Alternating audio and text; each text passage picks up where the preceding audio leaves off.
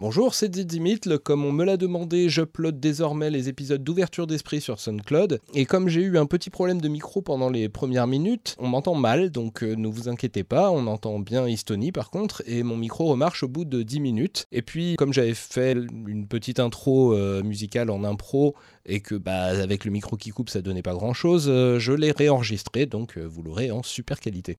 Allez, bon live!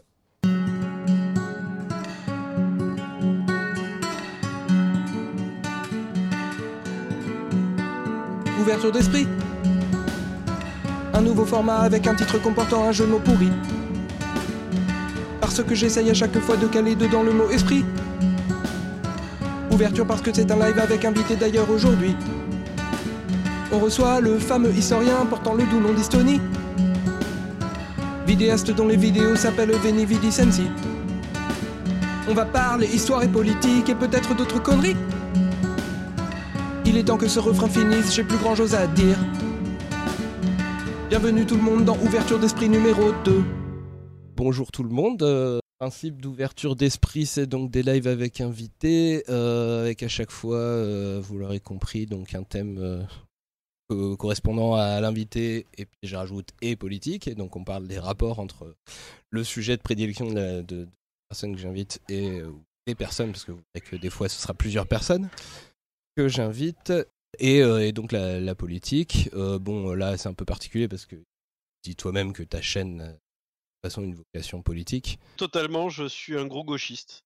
Ça aussi, ça devrait être une constante dont vous allez prendre l'habitude petit à petit, c'est que euh, bah, tous mes invités seront quand même plus ou moins des gros gauchistes. parce que j'ai envie que ce soit des discussions sympas où on s'étripe pas et tout. tant qu'à faire, ça peut être plus et alors, bah, pour euh, lancer la discussion, donc, euh, on a noté un certain nombre de thèmes, et euh, alors je voudrais parler de déjà l'orientation politique des historiens, justement, et bah, à quel point ça influence leurs travaux et, et ou leur choix de sujet d'étude. Est-ce que tu as l'impression déjà que globalement, dans la communauté des historiens, on pourrait dire que les historiens euh, sont euh, plutôt majoritairement dominés par euh, telle orientation politique c'est une question assez compliquée parce que tout dépend, par exemple, ce qu'on définit comme de gauche. C'est-à-dire que je pense que chez les historiens comme chez les universitaires en général, il y a une sensibilité globale de gauche, mais si la définition de de gauche, ça va jusqu'à la droite du PS, par contre, c'est sûr que dans, ce, dans cette on, on trouvera pas forcément beaucoup de, gros fachos, par exemple. mais par contre, c'est vrai aussi qu'on va pas trouver beaucoup de, gens qui soient de gauche au sens où je l'entends, c'est-à-dire vraiment de gauche, ce, que, les médias appellent la gauche de la gauche, mais qui en fait est, la seule gauche à mon sens, si on, si on le définit tel que toi tu l'as défini aussi. Après, c'est vrai que ça dépend aussi beaucoup des périodes étudiées, des sujets d'études. Parce qu'il y en a, par exemple, qui vont plutôt se focaliser sur l'histoire militaire, ce genre de choses, et très souvent, mais pas tout le temps, c'est des gens qui sont plutôt de droite.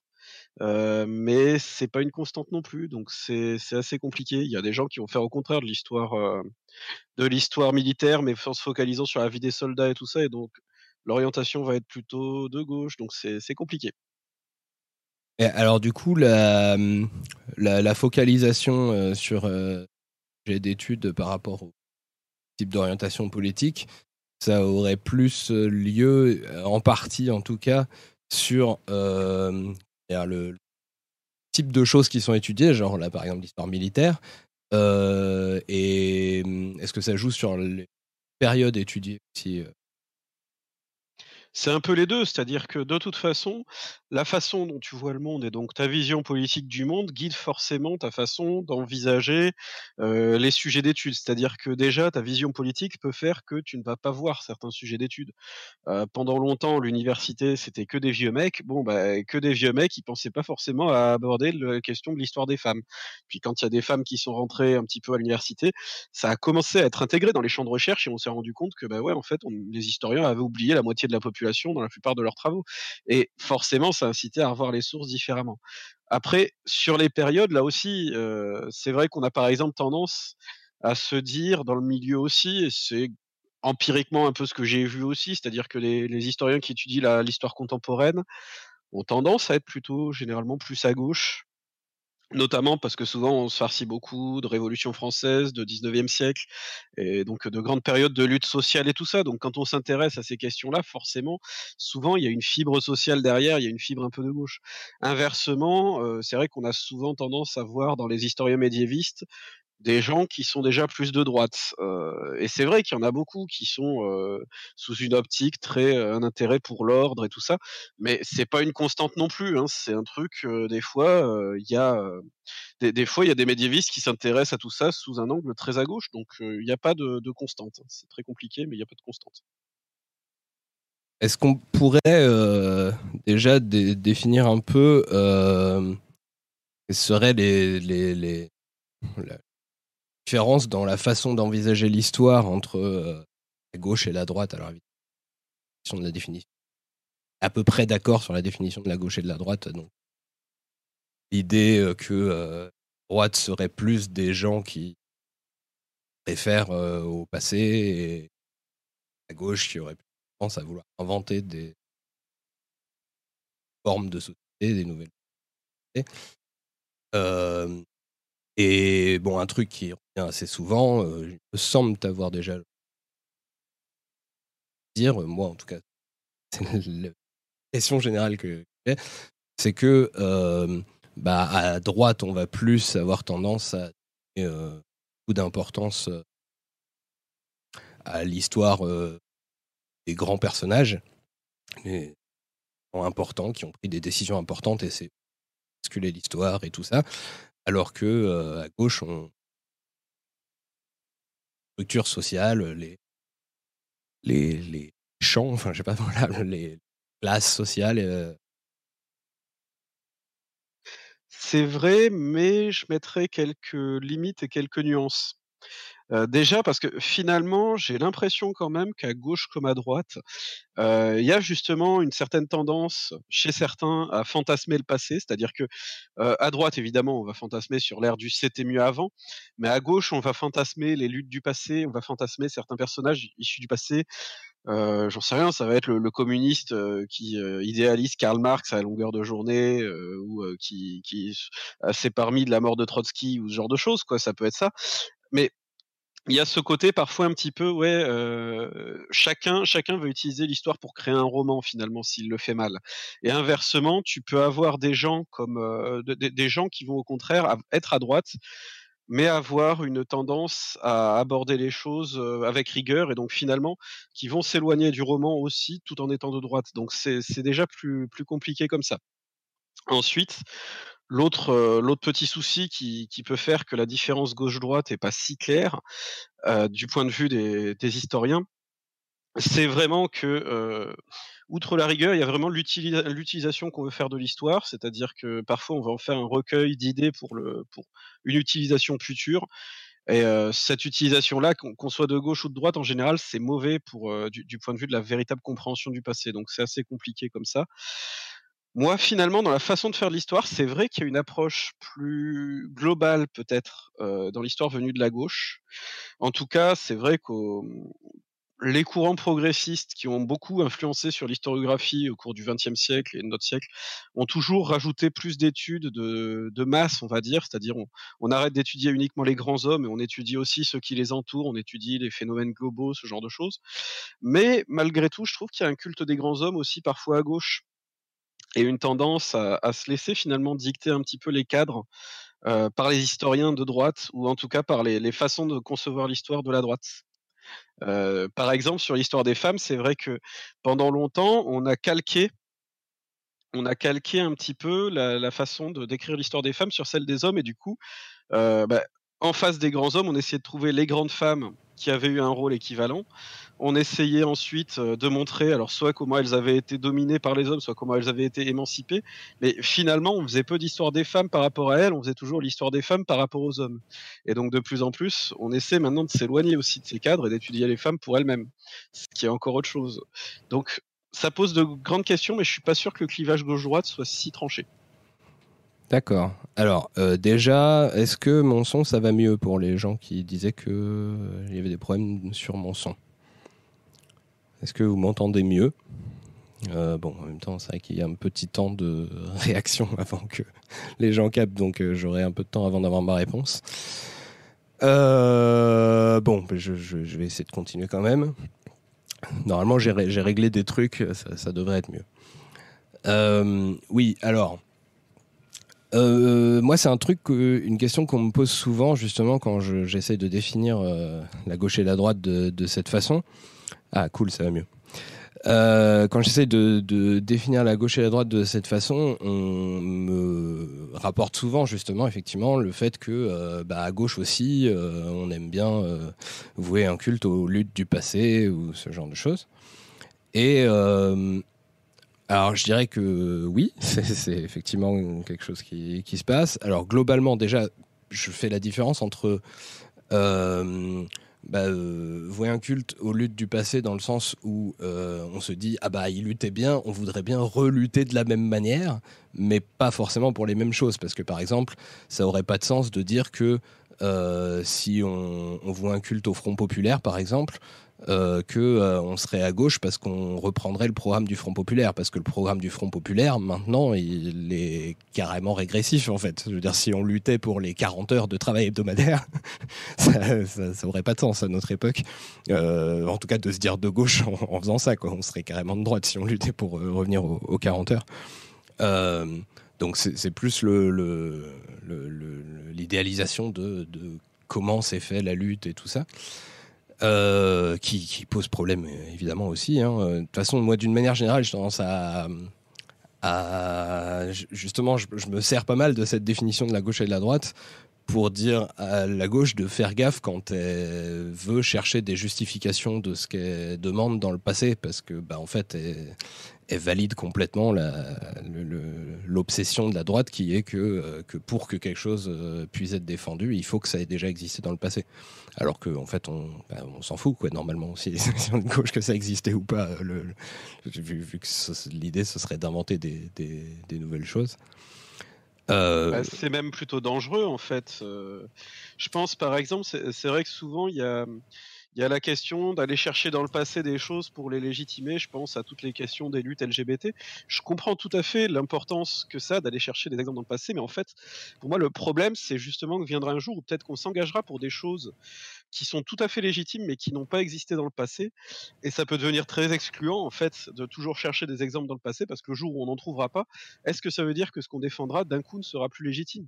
S'il n'y avait pas eu d'homosexuels jusqu'au XXe siècle, est-ce que ça serait pour autant euh, légitime d'interdire l'homosexualité, je pense pas.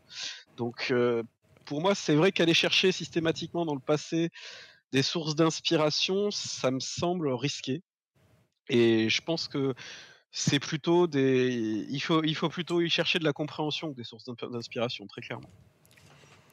Oui, et puis, euh, bon, clairement, il y a quand même des tas de trucs qui sont assez évidemment euh, pas des choses qu'on trouvera dans le passé et, euh, je veux dire qu'on sait déjà quoi il n'y a même pas besoin d'imaginer surtout quand, quand, tu remontes très loin dans le passé parce qu'il y en a qui vont carrément jusqu'au côté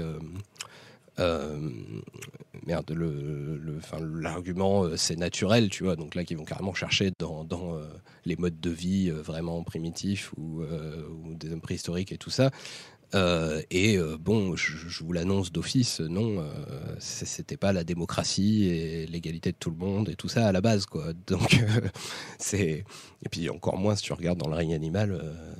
Voilà, c'est pas là que tu vas trouver une inspiration pour pour des tas de choses qui nous semblent quand même assez essentielles, comme ouais, je sais pas, la démocratie entre autres. donc alors, un autre truc, moi, qui me, qui me posait question là-dedans, sur le, choix des, euh, des, des, périodes euh, historiques par rapport à quelque chose qui pourrait correspondre éventuellement à cette façon de, de voir les choses, qui serait plus euh, orienté grands hommes et tout ça, ou plus orienté grand, grande structure. c'est qu'en fait, je j'ai tendance à penser que c'est un peu autoréalisateur en fait cette, euh, cette façon de penser. C'est-à-dire que les, les idéologies de droite, elles essayent d'expliquer le passé souvent. Évidemment, c'est pas aussi simple. voilà. Euh, par. Euh, Alors, je ne t'entends plus du tout. Ah, d'accord, tu ne m'entends plus. Euh, blabla, blabla, tu ne m'entends pas. C'est un peu gênant. Bon, alors je vais me déconnecter, me reconnecter. Décidément, tu m'entends? Je ne t'entends toujours. Oh bordel. Euh... je sais pas. Alors.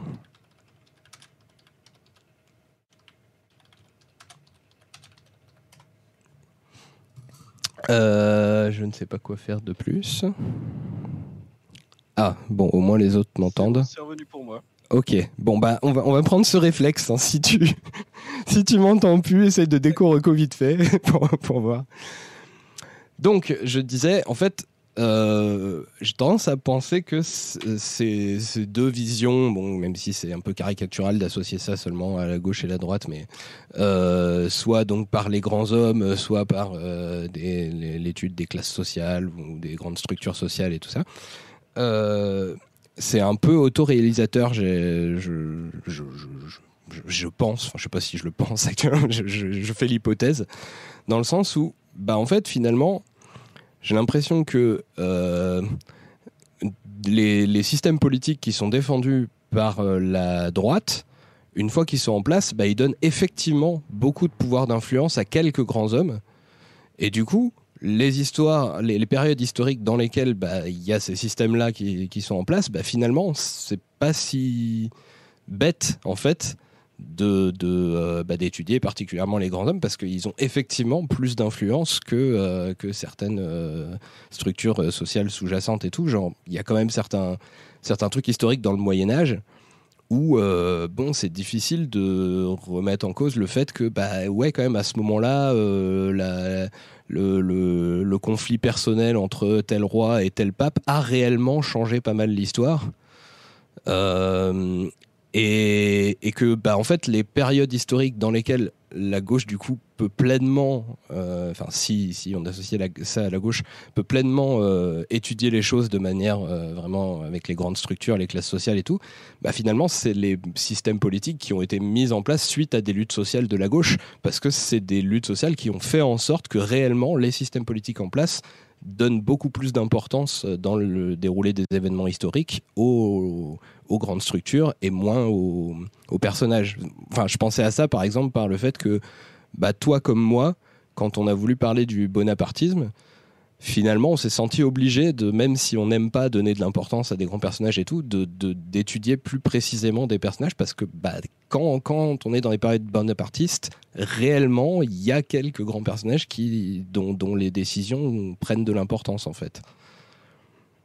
Alors là, moi, je pense qu'on peut mettre une nuance. C'est qu'au final, même dans les périodes, euh, on va dire euh, avec beaucoup de guillemets, beaucoup plus démocratiques, où le pouvoir est très très partagé, je pense à la Révolution française par exemple, bah, les événements restent guidés par des individus et donc par des individus qui prennent euh, un peu d'ascendance, sauf qu'ils changent beaucoup plus. C'est-à-dire que sous la, Révolution, par exemple, il euh, n'y a aucun individu, même Robespierre, qui n'est dominant pendant toute une période de longue durée. Il y a toujours des rapports de pouvoir entre plein d'individus et ainsi de suite. Il n'empêche que même quand le pouvoir est très partagé, il y a des luttes entre individus qu'il faut essayer de comprendre aussi. Donc ça, c'est un premier aspect. Maintenant, là où je suis en désaccord avec ce que tu viens de dire, c'est justement quand on étudie de façon très détaillée des périodes, quel que soit le degré d'autorité, bah, malgré tout, euh, la masse, le, reste des, individus revient quand même au galop. Euh, je pense par exemple à l'époque qu'on appelle vraiment l'absolutisme en France, Louis XIV par exemple. Bon, bah, Louis XIV, il est quand même entouré de plein de Français et le pouvoir réel qu'il a sur tous ces Français reste malgré tout assez relatif, sûrement assez inférieur. Euh, au pouvoir qu'a pu avoir Bonaparte ensuite quand il est devenu Napoléon Ier, et peut-être même finalement inférieur au pouvoir qu'a aujourd'hui Emmanuel Macron sur, sur la population française, avec une police beaucoup plus organisée, une armée beaucoup plus professionnalisée, et ainsi de suite. Donc c'est toujours assez difficile de, de, savoir, souvent aussi parce que la grande différence qu'on a avec l'histoire plus récente, c'est que les classes populaires commencent à parler. Et le problème surtout qu'on a sur les époques précédentes, c'est un problème de source. Quelle source on a pour l'histoire romaine? Principalement les gens qui savaient écrire et qui étaient issus souvent de la caste sénatoriale. Donc, bah, forcément, eux, c'est des hommes de pouvoir qui parlent, mais parce que c'est les, seuls qui nous ont laissé des récits. Les pauvres, ils écrivent pas leur histoire. Déjà, souvent, ils savent pas écrire. Et c'est la même chose au Moyen Âge. Effectivement, on peut très difficilement parler de, la vie des paysans et de l'influence que pouvait avoir le roi sur eux, parce que quel, euh, euh, héritage réel ils nous ont laissé en termes de texte, en termes de. On ne sait pas forcément facilement comment ils, comment ils résonnent, à part une certaine culture populaire qui a pu survivre jusqu'à nous. Mais ça reste très compliqué finalement. Et donc, euh, l'histoire aussi, elle s'écrit à travers les grands hommes parce que souvent, c'est les seuls qui ont laissé des traces. Et effectivement, on, fonctionne que. Encore aujourd'hui, du point de vue médiatique, on est tourné vers les grandes figures parce qu'on a besoin de raconter une histoire les médias ont besoin de nous raconter une histoire aussi parce que c'est ce qu'on suit. Et une histoire, ça a souvent besoin d'avoir quelques personnages principaux, parce que euh, si on suit euh, tout le monde en même temps, s'il n'y a plus de personnages à qui se rattacher, ça devient très compliqué à raconter. Et c'était un peu le grand défi quand j'ai fait ma série sur la Révolution, c'est justement que j'ai voulu rester euh, assez éloigné des grands personnages, euh, ne pas focaliser par exemple sur Robespierre ou sur quelques autres comme ça, parce que euh, je pense qu'il y, a beaucoup plus de phénomènes de groupe. Mais malgré tout, les grands personnages, on s'en éloigne jamais totalement, parce que malgré tout, ils jouent un rôle à un moment ou à un autre. Ok. Bon, de toute façon, effectivement, c'est un truc sur lequel je, me prends beaucoup de pincettes. Hein. J'essaie de dire c'est une hypothèse, mais effectivement, oui, je pense que tu as raison. C'est bah, beaucoup plus compliqué toujours, hein, de toute façon. Euh, Puis c'est surtout, pour, pour juste finir là-dessus, c'est surtout que, par exemple, dans les mouvements, même aujourd'hui, euh, qui veulent essayer d'être démocratiques, euh, horizontaux, etc., très vite, quelle que soit la bonne volonté des gens en bas, finalement, même on le voit même dans des AG étudiantes ou dans des mouvements quels qu'ils soient, finalement, il y a toujours des grandes figures qui finissent de ressortir, même quand elles n'ont pas de titre. Parce qu'il y a celui qui va bien parler en tribune, il y a la personne un peu grande gueule qui va réussir à se faire entendre, celle qui informellement prend plus ou moins la tête des manifs parce que bah, elle balance des pavés plus forts que les autres, ou ce genre de choses. Quoi.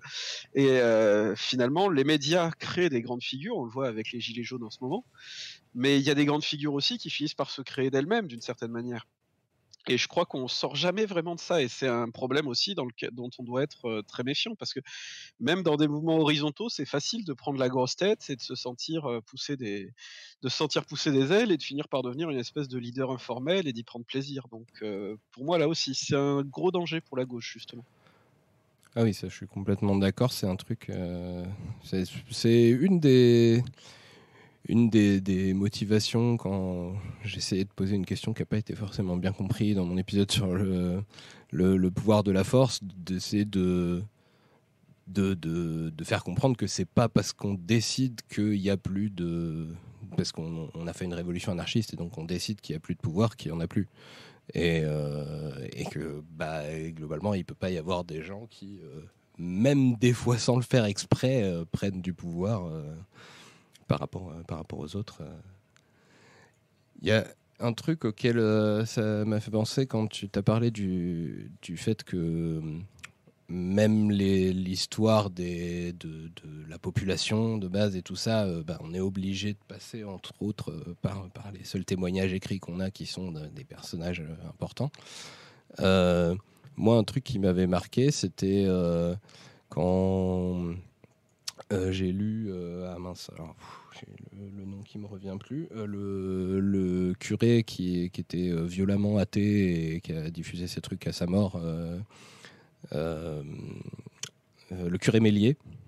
Voilà, je ne sais pas si tu vois ou pas. Là, comme ça, ça me dit rien. bah, Mélier, c'est en gros les premiers écrits vraiment très très très euh, matérialiste, athée et, révolutionnaire, on peut dire. Et c'est même, il est considéré euh, comme euh, un précurseur de la pensée anarchiste ou, communiste et tout. Il me semble même qu'il a son nom sur la liste des, penseurs communistes sur un monument venu de l'ex-URSS, quoi. comme, comme Babeuf, comme d'autres gens comme ça. Euh, et euh, bah, en fait, c'est quelqu'un qui a passé toute sa vie euh, bah, officiellement à être curé de, campagne, quoi, d'un petit village, qui, et qui en fait était extrêmement athée et, très remonté contre l'Église, contre tous les pouvoirs, la noblesse et tout ça. en gros, dedans, tu as des appels à pendre les nobles avec les tripes des curés et tout. C'est un curé qui écrit ça, quoi. Et simplement, il, il a gardé. Ah, je crois que tu ne m'entendais plus. tu, tu, tu m'entends bon, Ok. Euh, donc euh, voilà, il a, écrit ça pendant toute sa vie et puis euh, bah, il s'est arrangé pour que ce soit publié après sa mort.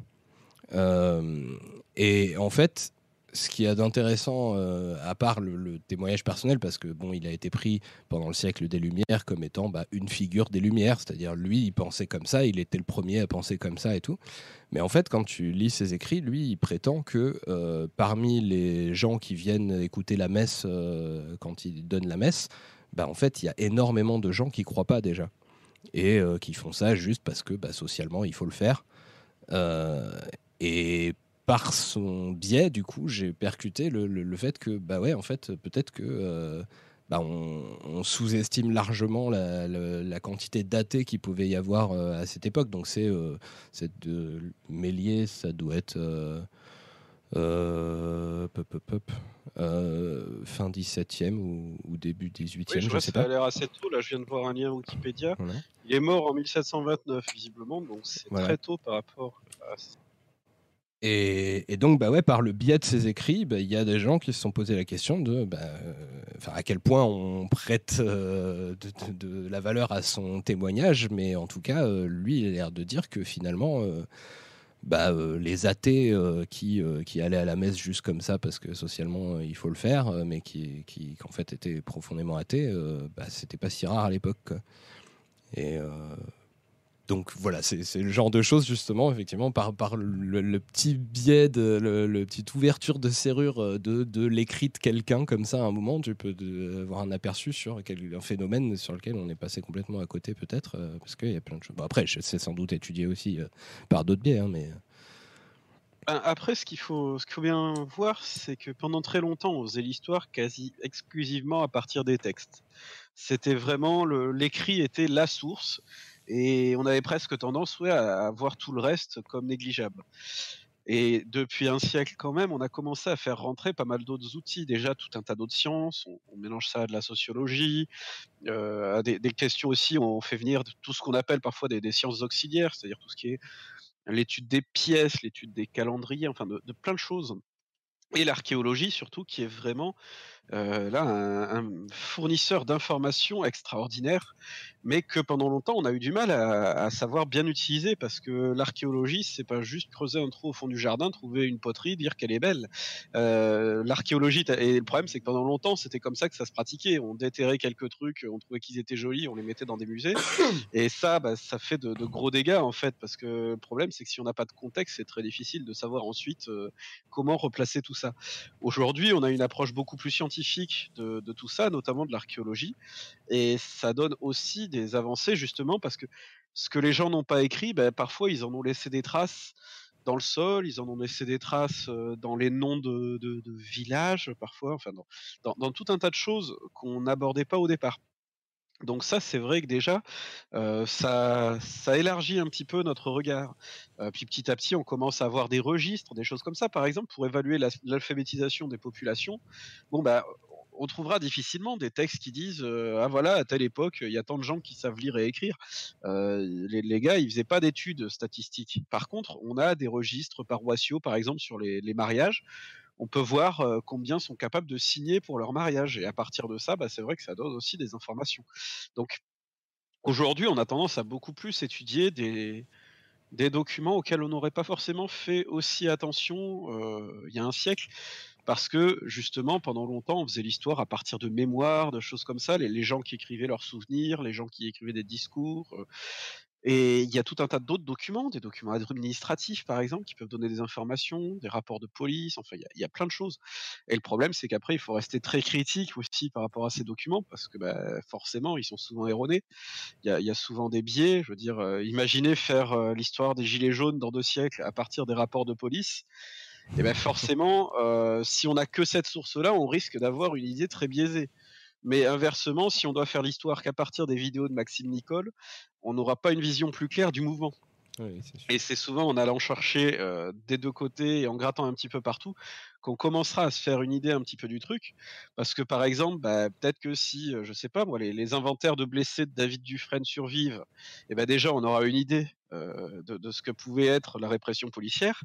Mais peut-être que si de l'autre côté on a les archives de police qui survivent, euh, et c'est-à-dire pas forcément la communication extérieure, mais là vraiment les notes internes euh, qui parfois sont, un peu plus réalistes. Bah, peut-être qu'on verra euh, que les flics étaient très cyniques, et avaient des ordres très cyniques, ou peut-être qu'on verra au contraire qu'ils étaient complètement à côté de leur et qu'ils comprenaient rien à ce qui se passait, et d'où la disproportion. C'est des fois où on se rend compte de ce genre de choses avec le avec le recul sur toutes les grandes crises, par exemple de la Troisième République, par exemple l'affaire Dreyfus. Bon, l'affaire Dreyfus, souvent, on a tendance à imaginer que c'était vraiment une France au bord de la guerre civile, euh, parce que ceux qui étaient vraiment à fond là-dedans, ils étaient à fond là-dedans, et pour eux, toute la France pensait qu'à l'affaire Dreyfus. En fait, quand on regarde d'autres types de sources, on se rend compte déjà que tout ce qui est événement un petit peu violent, euh, un petit peu euh, ce qu'on présente parfois comme des espèces d'ébauches de coups d'État, c'est quand même très peu de monde. Et puis, à côté de ça, en plus, euh, on se rend compte que finalement, l'affaire Dreyfus, à l'époque, euh, le français moyen, il y en a beaucoup qui en ont juste pas grand-chose à faire. Et c'est juste, euh, on a l'idée que c'est vraiment une, la, la, célèbre caricature du repas de famille où surtout ne parlons pas de l'affaire Dreyfus, puis à la fin, tout le monde se tape dessus. Bah, en fait, c'est une caricature, mais qui vient de quelqu'un qui était anti-Dreyfusard et très impliqué dans, ces, bagarres-là. Mais la plupart des gens, ils se tapaient pas sur la tête à cause de l'affaire Dreyfus. Et donc là aussi, souvent, le, fait de laisser la parole qu'à certaines sources peut donner une vision totalement biaisée des choses aussi. Oui, du, du coup, ce qui peut relativiser aussi l'idée qu'il y a un manque d'intérêt pour la politique à notre époque par rapport à d'autres époques, parce qu'en fait, bah, effectivement, on a une, vision biaisée aussi des autres époques, euh, parce qu'on s'intéresse moins à tous ceux qui s'y intéressaient pas, à ce, que, à ce qui nous, nous intéresse a posteriori. Euh, c'est ça, oui. Par exemple, là encore, je, renvoie à imaginer, je pense que c'est un exercice intéressant d'imaginer comment les historiens du futur pourront faire notre histoire s'ils la font avec les mêmes techniques que, nous ou avec les techniques qui étaient utilisées dans le passé et qui sont déjà un peu biaisées maintenant et un peu ringardisées. Et effectivement, euh, peut-être que s'ils ont euh, comme archive que BFM TV, ils auront l'impression que la France brûlait tous les, samedis. Euh, s'ils voient les images des Champs-Élysées, bon, bah, ils vont peut-être se dire que ouais, le, samedi où le Fouquet ça cramé, Paris était à feu et à sang. Sauf que en fait, bah, nous, on voit bien que c'est, c'est quand même pas ça, quoi. Et que oui, effectivement, il y a les Champs-Élysées qui crament, mais le lendemain, la plupart des gens reprennent leur vie, quoi. Oui, moi, c'est un truc, d'ailleurs, moi, je crois qu'on est pas en train de dériver, mais bon, j'aime bien, c'est sympa. Euh, c'est un truc, moi, qui me fascine complètement, comment la vie suit son cours autour des affrontements entre les Gilets jaunes et les CRS. C'est-à-dire qu'il y a des gens qui passent pour faire leurs courses et tout ça, et... moi-même, j'ai genre en bas de ma rue, parce que bon, à Bordeaux, c'est assez bourrin les mobilisations. Et, et c'est vraiment en bas de ma rue, quoi. Donc, euh, quand je descends souvent le samedi, bah, euh, je suis entre les CRS et les gilets jaunes, quoi. Et euh, bah, si j'ai pas l'air d'être un gilet jaune, je passe tranquille, quoi. Et ça ça me fait toujours bizarre, quoi, de, me dire, il y, a des gens pour qui, là, dans leur tête, actuellement, on est en pleine séquence révolutionnaire. Et en même temps, euh, bah, y a une grosse masse de gens, mais qui s'en fout complètement, quoi, et qui vit sa vie, et qui il se passe des choses autour, et, tout ça. Et, ça, pour le coup, c'est justement un outil très intéressant pour comprendre certains événements du passé, parce que ouais, ces, ces scènes un peu surréalistes que j'ai pu voir aussi dans les rues de Nantes euh, autour des fêtes, où euh, enfin tu pouvais avoir en, l'espace de 5 minutes euh, un gazage massif au lacrymo puis 5 minutes après tu avais des familles qui passaient avec les cadeaux de Noël qui revenaient du marché de Noël et puis la l'émeute s'était déplacée à, l'autre coin du dans un autre coin du centre et le truc c'est que ça pour le coup bah, quand on veut imaginer ce qu'était la révolution souvent quand on imagine la révolution on imagine une période où pendant 5 euh, 10 ans la France retient son souffle tout le monde est à fond dans le processus révolutionnaire tout le monde craint pour sa vie, la guillotine décapite des, centaines de milliers de personnes, alors qu'en fait, bon, euh, les, les, guillotinés du tribunal révolutionnaire, en un an, c'est 3000 personnes, par exemple. À Paris. Donc c'est beaucoup, mais par rapport à la population parisienne de l'époque et tout, c'est pas grand-chose.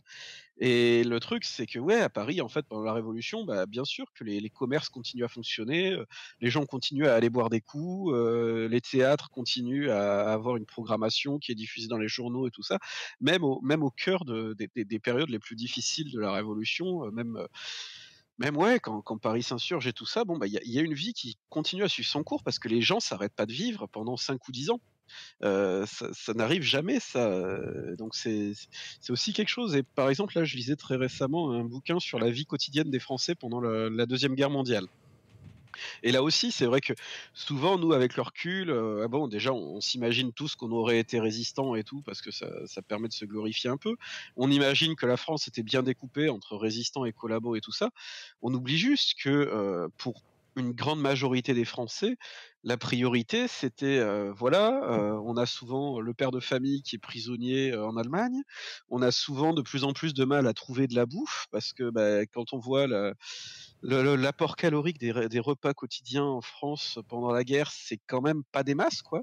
Et pour des gens qui continuent à bosser et tout ça, donc je pense que la plupart des gens, finalement, le cours de la guerre, euh, ils ont plus tellement le temps d'y penser quand déjà ils se demandent s'ils vont survivre à l'hiver. Euh, on se demande comment on va se chauffer, on se demande si on aura encore du travail. Euh, tout un tas de questions qu'on occulte totalement parce qu'on a tendance à occulter l'histoire du quotidien en fait et donc à imaginer qu'il n'y avait que les nobles combats politiques, que, tout, ça. Et on oublie qu'en fait, bah, on est tous des humains, donc ouais, il y en a qui ont le, privilège de, ne pas avoir à trop se poser la question de comment je vais bouffer demain et qui vont faire euh, de la grande politique. Euh, il y en a qui peuvent avoir ce privilège-là, par exemple, d'être obsédés par l'affaire Dreyfus pendant plusieurs années, de, de s'y lancer corps et âme. Mais à la même époque, il y en a beaucoup, bah ouais, euh, ce qui compte pour eux surtout, c'est de savoir, oui, comment ils vont payer leur loyer à la fin du mois, comment ils vont bouffer, et ainsi de suite. Et ils n'ont pas forcément le temps de s'engager dans, tous ces processus-là en continu. Donc des fois, ils font partie de telle ou telle émotion populaire, puis après, ils rentrent chez eux.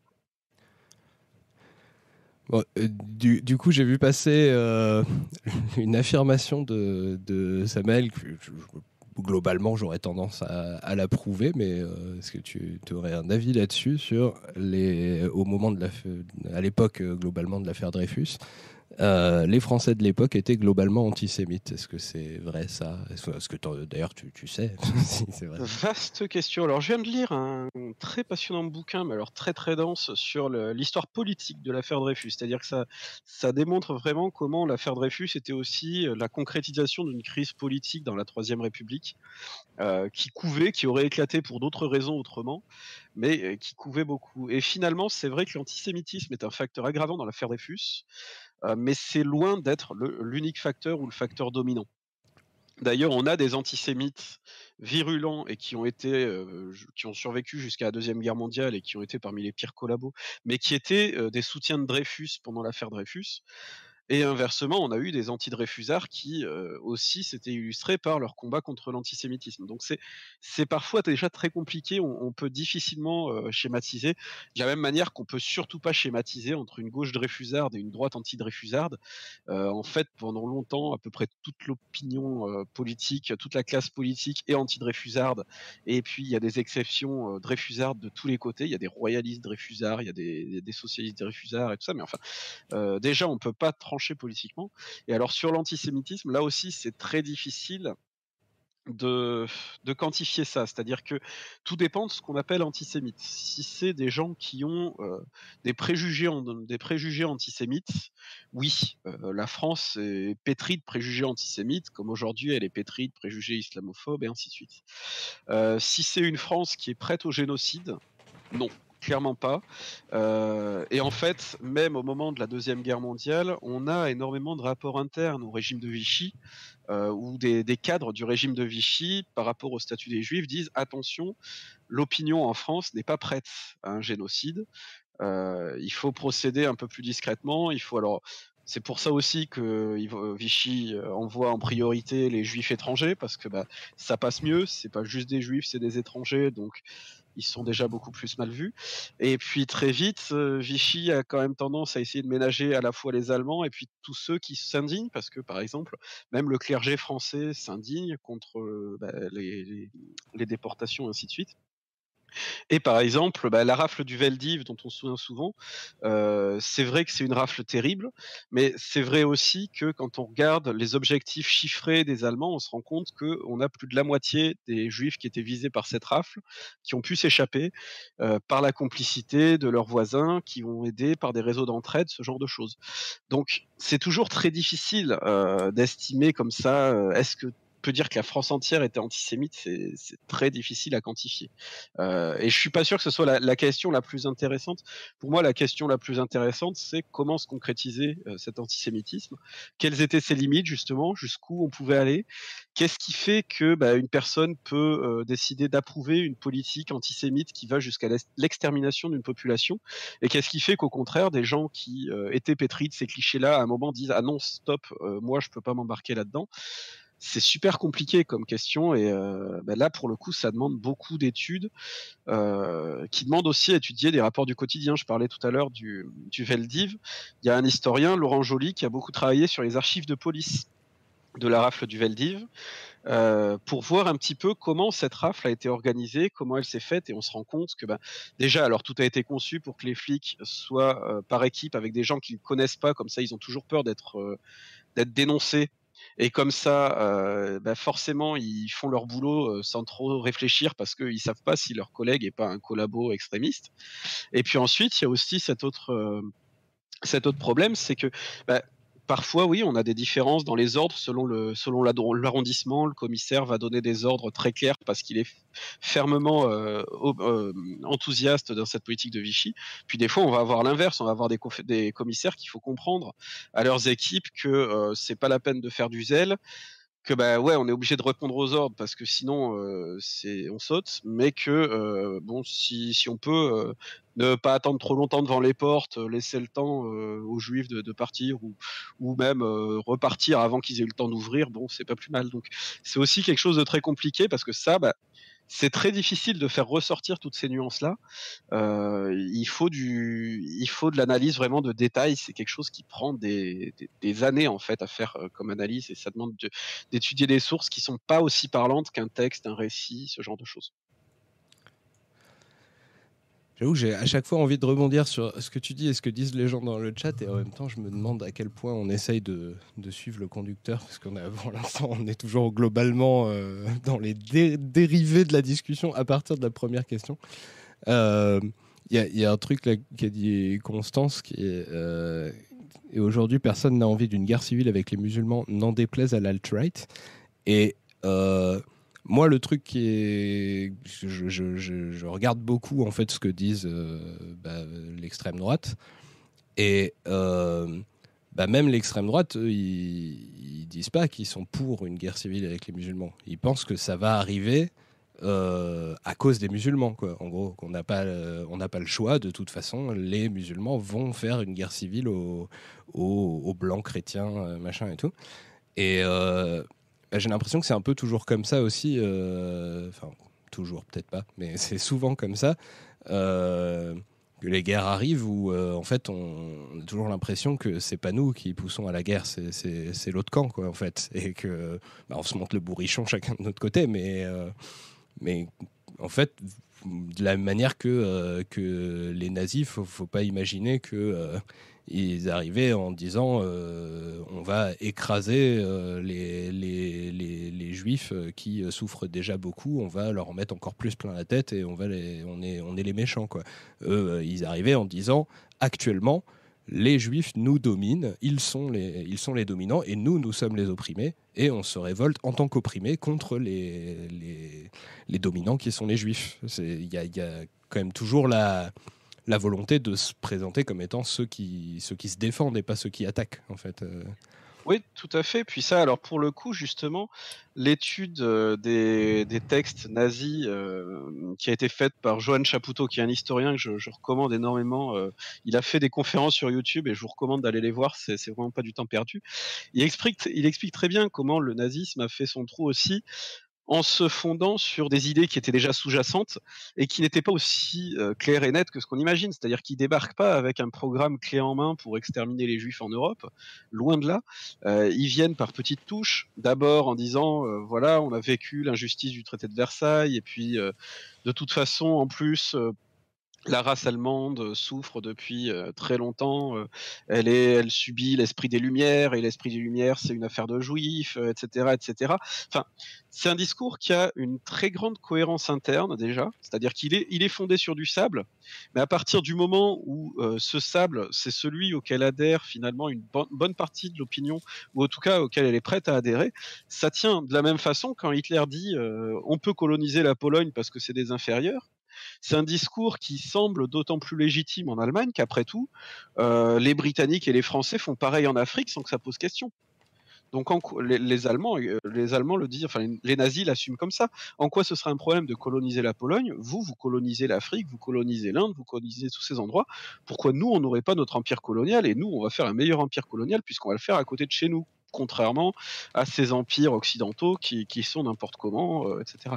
C'est une rhétorique qui a une logique interne assez énorme, et c'est justement ce qui lui permet de tenir en fait. Et souvent aussi parce que c'est une rhétorique qui est fondée sur une espèce de, de compassion. On, on, imagine Hitler souvent faisant uniquement des discours de, des, des, discours de pure haine, de pure colère. On l'imagine toujours gesticulant, bramant, etc. En fait, la grande majorité des discours d'Hitler c'est des discours qui utilisent la compassion comme force générant ensuite de la haine, c'est-à-dire je prends pitié pour les Allemands qui souffrent beaucoup, et c'est parce qu'ils souffrent beaucoup qu'il faut s'en prendre aux juifs qui sont la cause de cette souffrance. Et ça, c'est quelque chose qui est très, euh, très important à comprendre finalement, parce que les discours de haine pure marchent rarement. Ce qui marche, c'est quand cette haine euh, vient derrière un discours qui se cache. D'ailleurs, c'est ce que fait Le Pen aujourd'hui.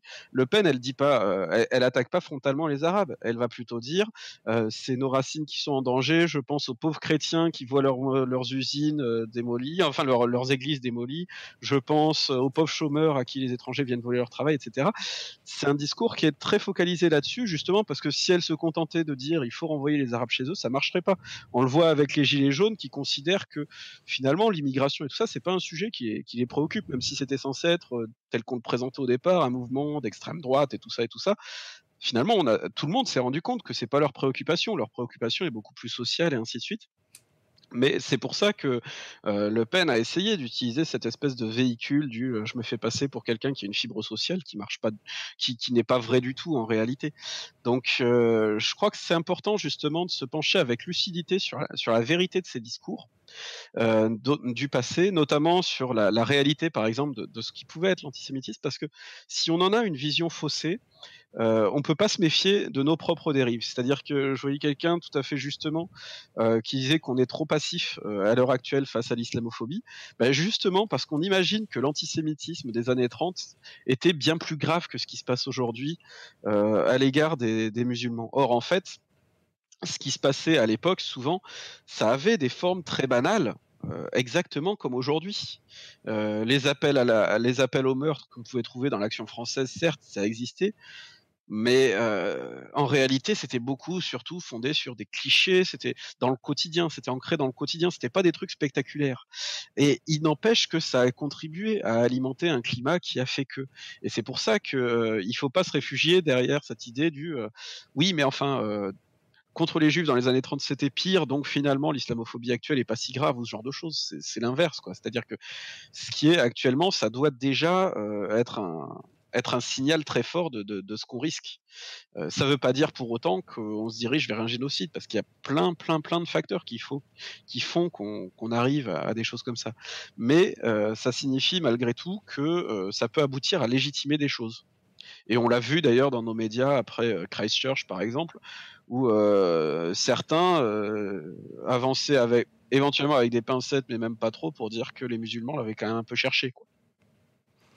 Ouais, on est d'accord. C'est effectivement toute l'orientation euh, ma chaîne qui fait que des fois j'entre en conflit avec euh, certaines personnes de gauche et tout. C'est parce que quand j'essaye d'expliquer les idéologies, j'essaie de les expliquer de la façon dont les pensent ceux qui les défendent en fait, et pas pas de la façon dont les pensent ceux qui les combattent. Parce que bah, ça me semble beaucoup plus fidèle en fait à, pour, pour expliquer comment ça peut séduire euh, qui, et qui ça peut séduire et, euh, et puis des fois faire se rendre compte à des gens que bah, ils peuvent être concernés. Euh, parce que évidemment, oui, c'est toujours caricatural quand tu, quand tu prends la définition d'une idéologie par ses adversaires. Et, euh, et, du coup, effectivement, bah, on la voit pas venir et on se fait avoir plus facilement. Non seulement c'est caricatural, mais en plus ça nous expose à un risque euh, c'est que finalement, euh, on, se, on s'enferme dans l'idée que de toute façon, nous, on est les gentils et qu'on risque rien. Or, le problème, c'est qu'il n'y a pas de, de, carte du club des gentils qui fait que tu es immunisé contre. Ah, je crois que et, ça, c'est, et ça, c'est un gros problème, en fait. C'est qu'on sait, on sait jamais où on peut aller, quoi. Ouais. Bon, alors, je vais essayer de reprendre un peu quand même le fil parce que là, ça fait quasiment une heure qu'on y est. c'est un peu le t'as pas abordé les autres. Euh, je, voulais parler de la notion d'histoire officielle euh, et bon peut-être avec une, euh, une formule assez provocatrice qui revient souvent, qui est l'histoire est écrite par les vainqueurs. À quel point c'est vrai ça? Bah déjà, tout dépend de ce qu'on appelle des vainqueurs, parce que bah, par exemple, typiquement, c'est ce que je disais euh, sur le nazisme. Le nazisme a écrit dans les années 20 et 30 sa propre histoire, et c'est une histoire de vaincus. C'est-à-dire que euh, les nazis se conçoivent comme des opprimés qui vont essayer de renverser les choses, et ils ont des bases sur lesquelles se, se, poser comme opprimés, notamment le traité de Versailles, et autour duquel ils brodent ensuite énormément de choses et toute une mythologie. Euh, qui justifie ensuite et qui légitime ce qu'ils font. Donc, une histoire des vaincus peut être finalement tout aussi mortifère tout aussi dangereuse, tout aussi néfaste qu'une histoire des vainqueurs. Euh, et puis finalement, de toute façon, parce que aussi l'histoire des l'histoire des vaincus peut être une histoire revancharde. Euh, la France qui écrit son histoire justement dans des manuels scolaires, les premiers manuels scolaires républicains sous la Troisième République et tout ça, euh, se, se, fait aussi se fait beaucoup mousser sur les sur les défaites glorieuses.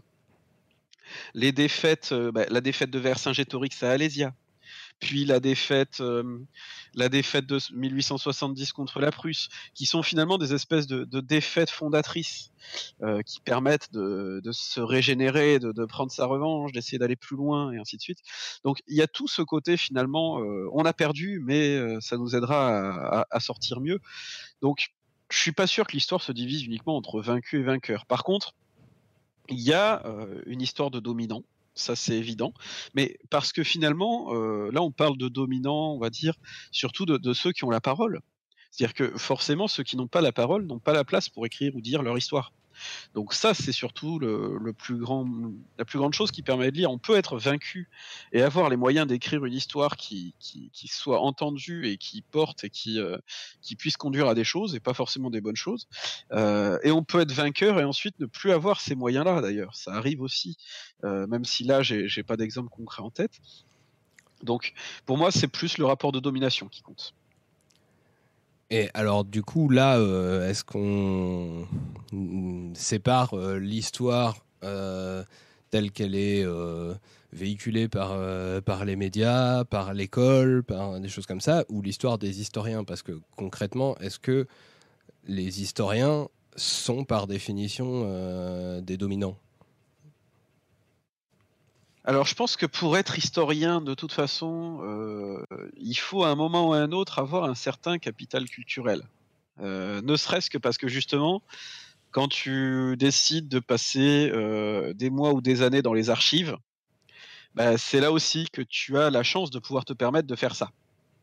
Ce qui est pas donné à tout le monde parce que ça implique d'avoir acquis un certain nombre de, de, méthodes déjà, et puis ça implique euh, de ne pas avoir dû chercher d'autres boulots avant, tu vois, de ne pas avoir eu, dû euh, aller à l'usine à 14 ans, bon, ce genre de choses quoi. Donc déjà, euh, forcément, factuellement, bah, faire de l'histoire restera toujours avant tout, euh, mais comme toutes les sciences, je pense, avant tout une affaire de gens qui ont au moins ce capital culturel, pas forcément un capital économique, parce que de plus en plus quand même, il y a des gens qui peuvent être pauvres et faire de longues études et ainsi de suite. Mais malgré tout, c'est vrai que ça reste quelque chose qui est plutôt accessible à ça. Après, euh, bah, c'est le boulot, c'est aussi là-dedans que, je m'implique moi, c'est justement d'essayer de rendre cette façon de faire de l'histoire accessible, y compris à des gens qui euh, ont pas pu avoir de diplôme, qui n'ont pas pu euh, aller euh, au lycée ou à la fac, et ainsi de suite. Et moi, c'est les commentaires qui me font le plus plaisir quand je fais découvrir une histoire scientifique à des gens qui n'y avaient pas accès normalement. Donc ça, pour moi, c'est une chose déjà qu'il faut avoir en tête. C'est que, ouais, euh, à mon avis, c'est voué à avoir de toute façon euh, ce rapport de domination là. Euh, de la même manière que bon bah on le sait aujourd'hui, euh, quand tu es racisé, c'est plus difficile d'aller à l'université, quand tu es une femme, c'est plus difficile de monter à l'université, et ainsi de suite. Euh, quand tu es handicapé, enfin, y a, bon, voilà, on peut faire la liste de, toutes les oppressions qui, t'empêchent de, faire carrière à l'université.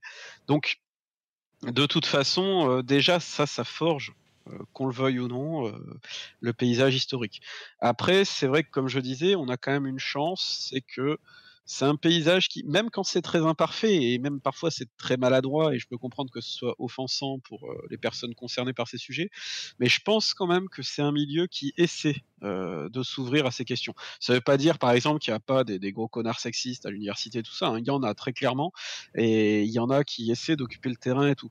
Mais de plus en plus, il y en a qui essaient de s'ouvrir euh, aux questions bah, d'études du genre, ce genre de choses. Et parfois c'est très imparfait, et parfois les questions qu'ils posent sont maladroites, et ainsi de suite. Et c'est normal que ça fasse grincer des dents euh, les militants qui sont dedans depuis longtemps. Et pareil pour les questions du coup de, bah, racisme ou de, domination coloniale ou tout ça. Mais je crois euh, malgré tout que c'est important justement que ces champs-là commencent à s'y ouvrir parce que c'est comme ça aussi ensuite qu'on qu peut ouvrir la petite porte. Donc euh, et laisser rentrer plus de monde. Donc déjà, je crois qu'il y a des choses qui vont dans le bon sens du point de vue de cette histoire-là. Après, il y a une force d'inertie qui est assez énorme, parce que, bah, par exemple, euh, l'histoire médiatique a quand même énormément de retard sur l'histoire scientifique. Euh, je pense que c'est euh, enfin, c'est des décennies de, décalage dans la façon de faire l'histoire, de la réfléchir et tout ça.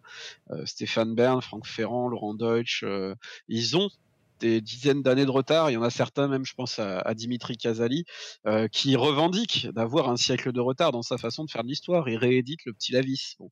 Et lui, euh, bah pour le coup, c'est pareil. Il est invité à plein d'endroits. Euh, bon.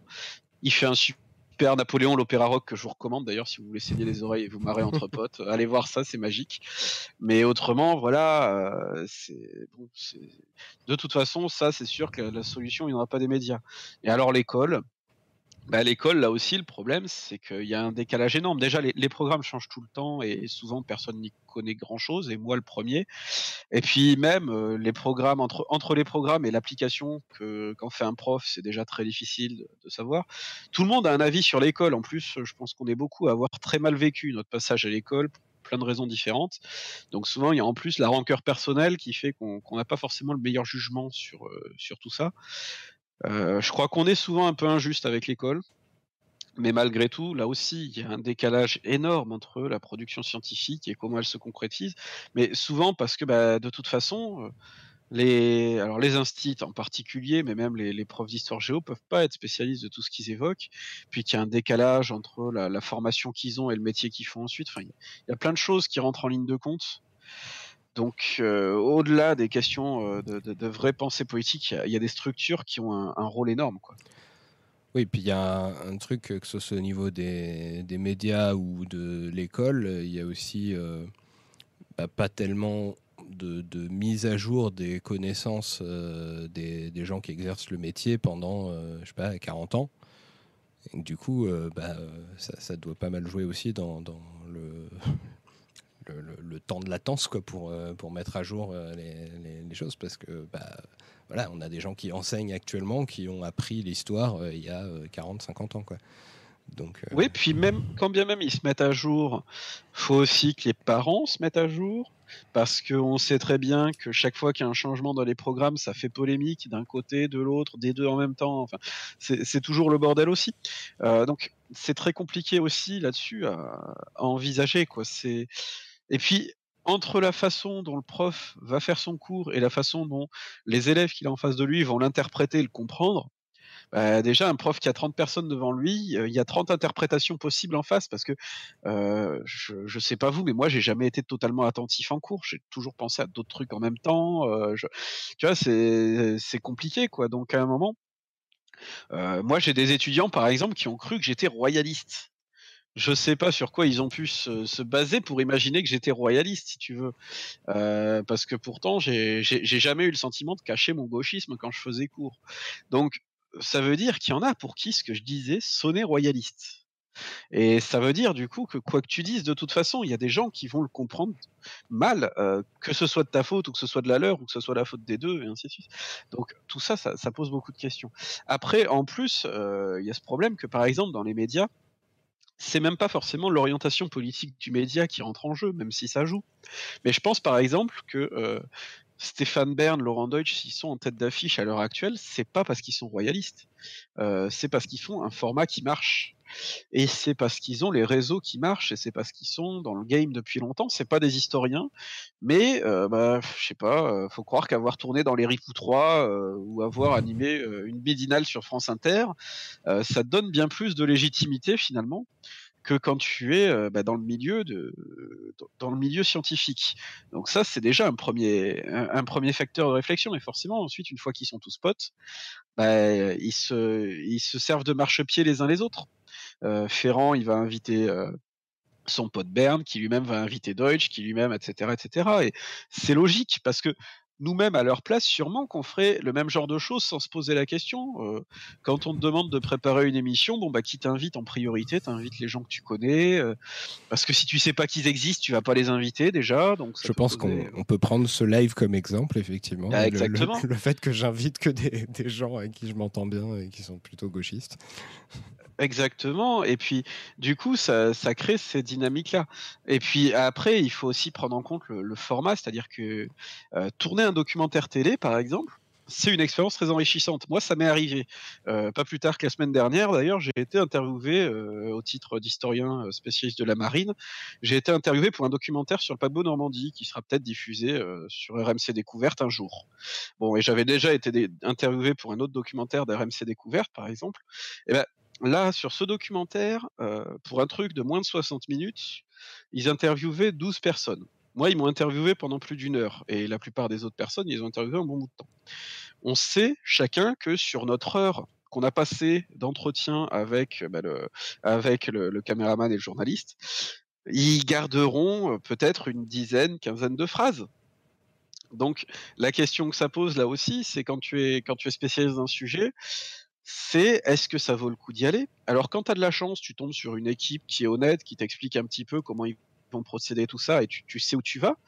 Quand t'as pas de chance, tu peux te retrouver, bah, comme par exemple Jean-Clément Martin, très grand historien de la Révolution, qui s'est retrouvé dans une émission de Franck Ferrand sur euh, euh, Robespierre et la Vendée. Et euh, bah, pour le coup, Jean-Clément Martin servait de caution à ce documentaire, ou autrement, il y avait que des charlatans.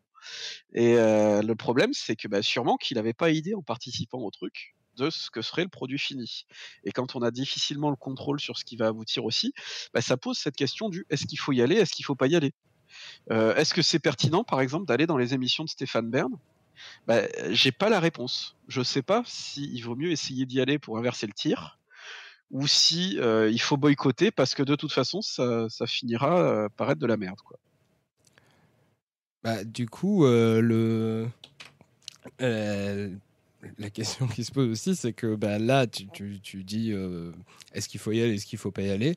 J'ai l'impression que c'est plus une question que se posent les gens, euh, bah, euh, soit plus scientifiques, soit plus de gauche, on va dire, et que se posent moins les autres, et que du coup, bah, le fait que les autres se la posent moins, ça peut expliquer aussi en quoi, comment ils, se retrouvent hégémoniques.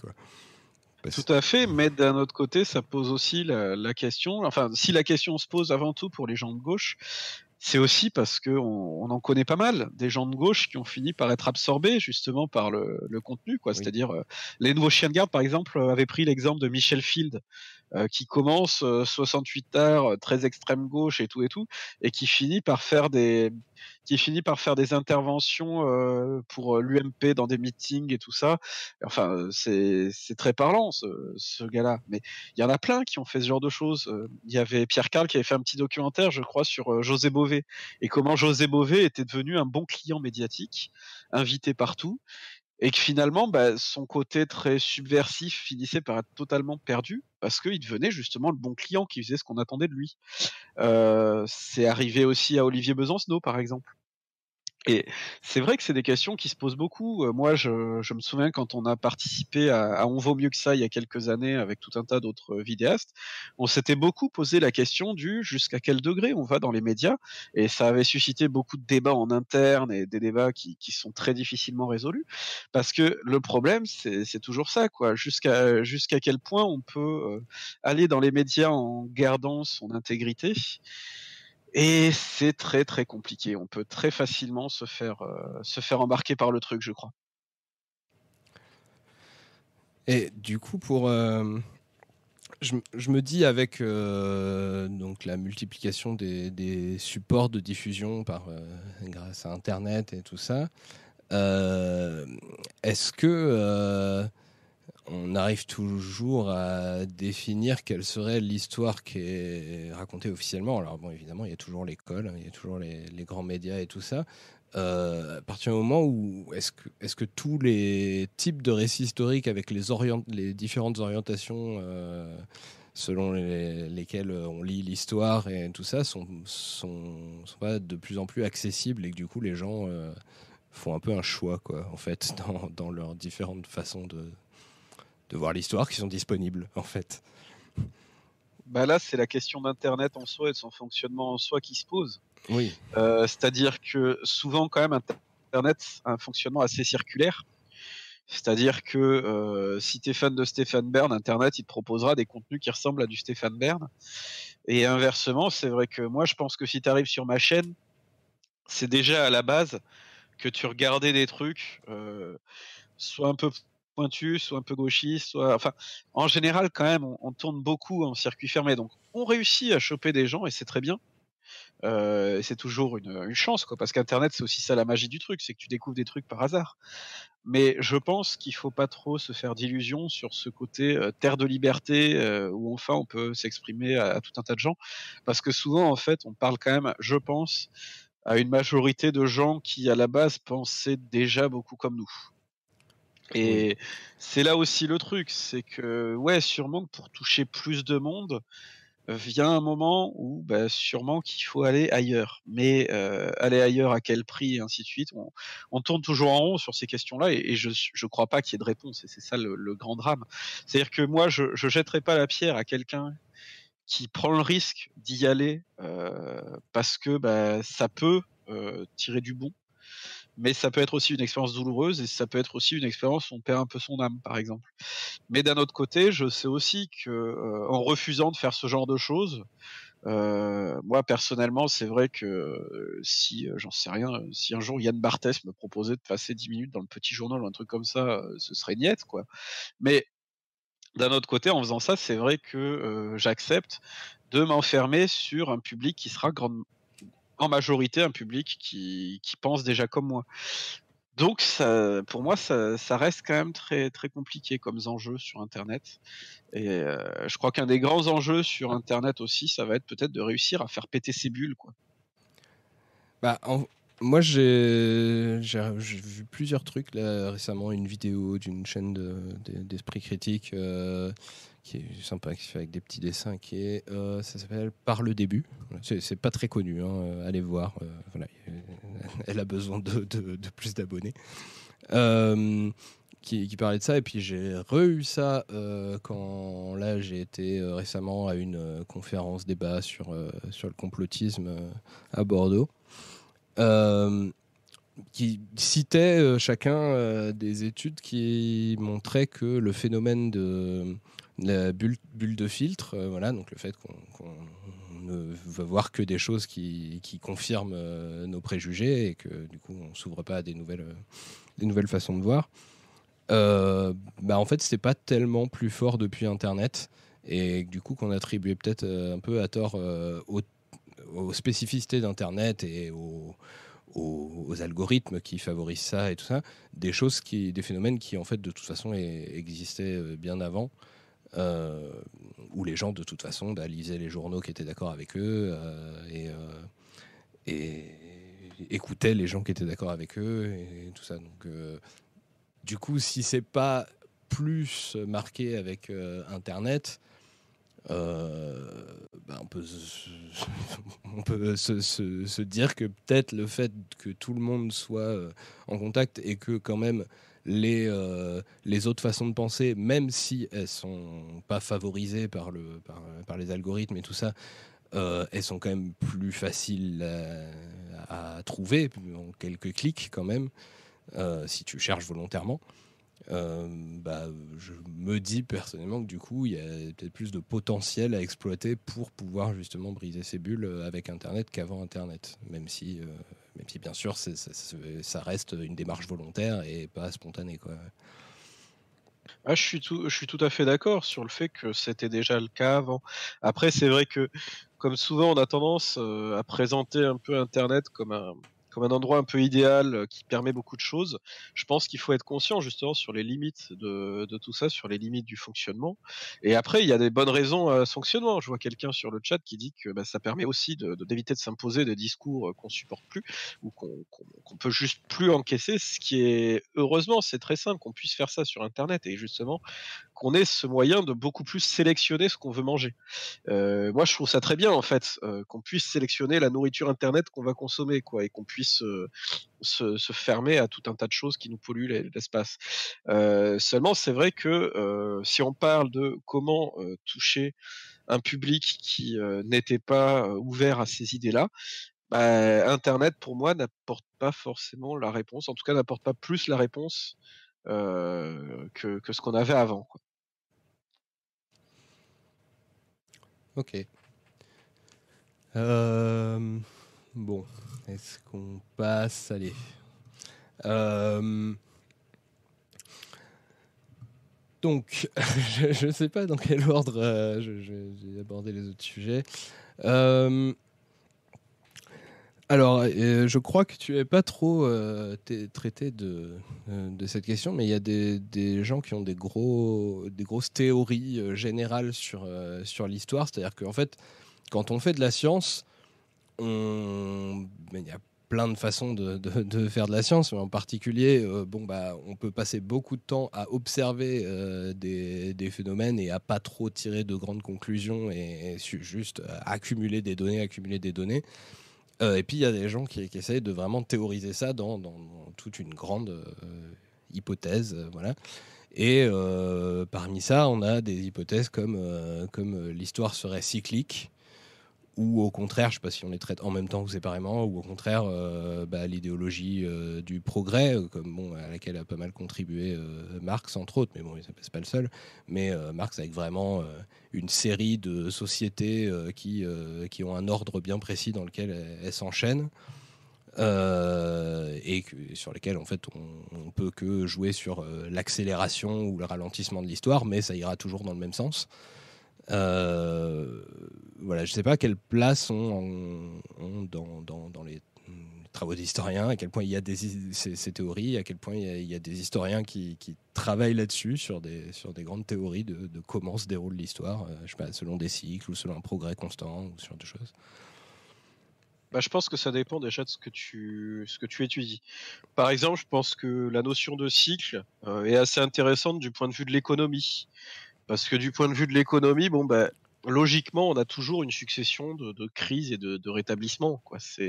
Après, le problème, c'est sur quelle période on, établit euh, l'idée qu'il y a euh, progression économique, puis effondrement économique, et ainsi de suite. Parce que ben, forcément, euh, une crise économique, c'est très relatif.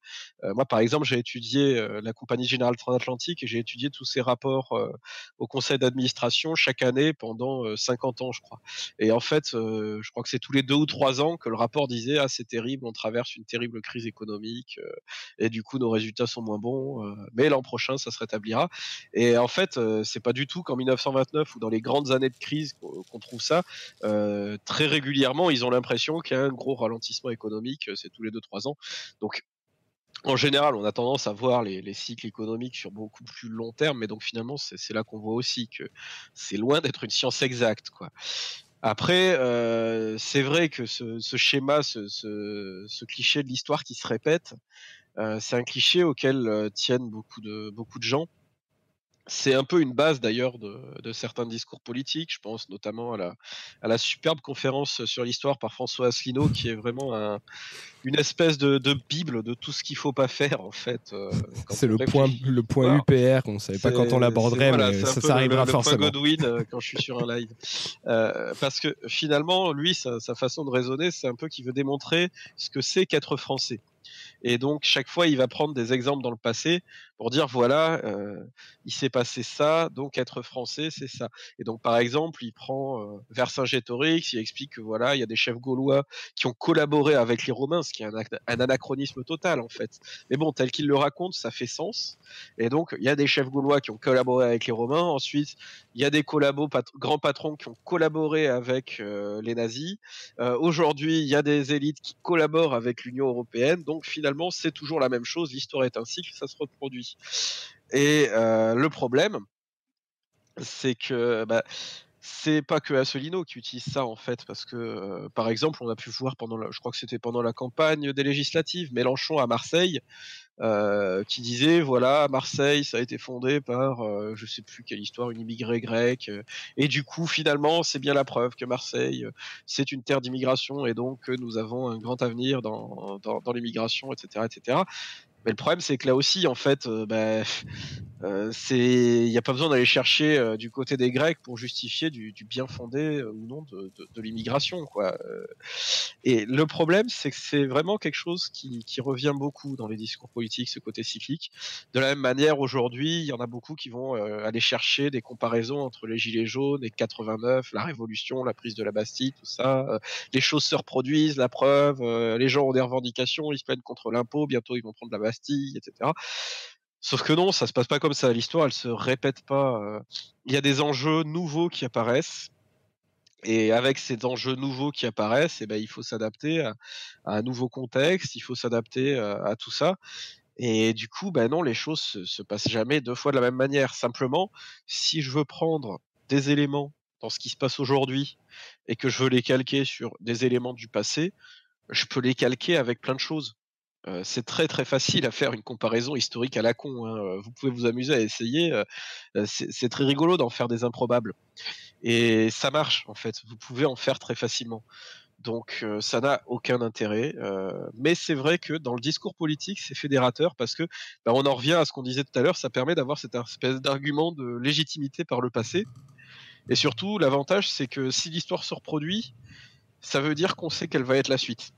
C'est pour ça qu'il y a plein de gilets jaunes qui s'inspirent de l'imaginaire de la Révolution française.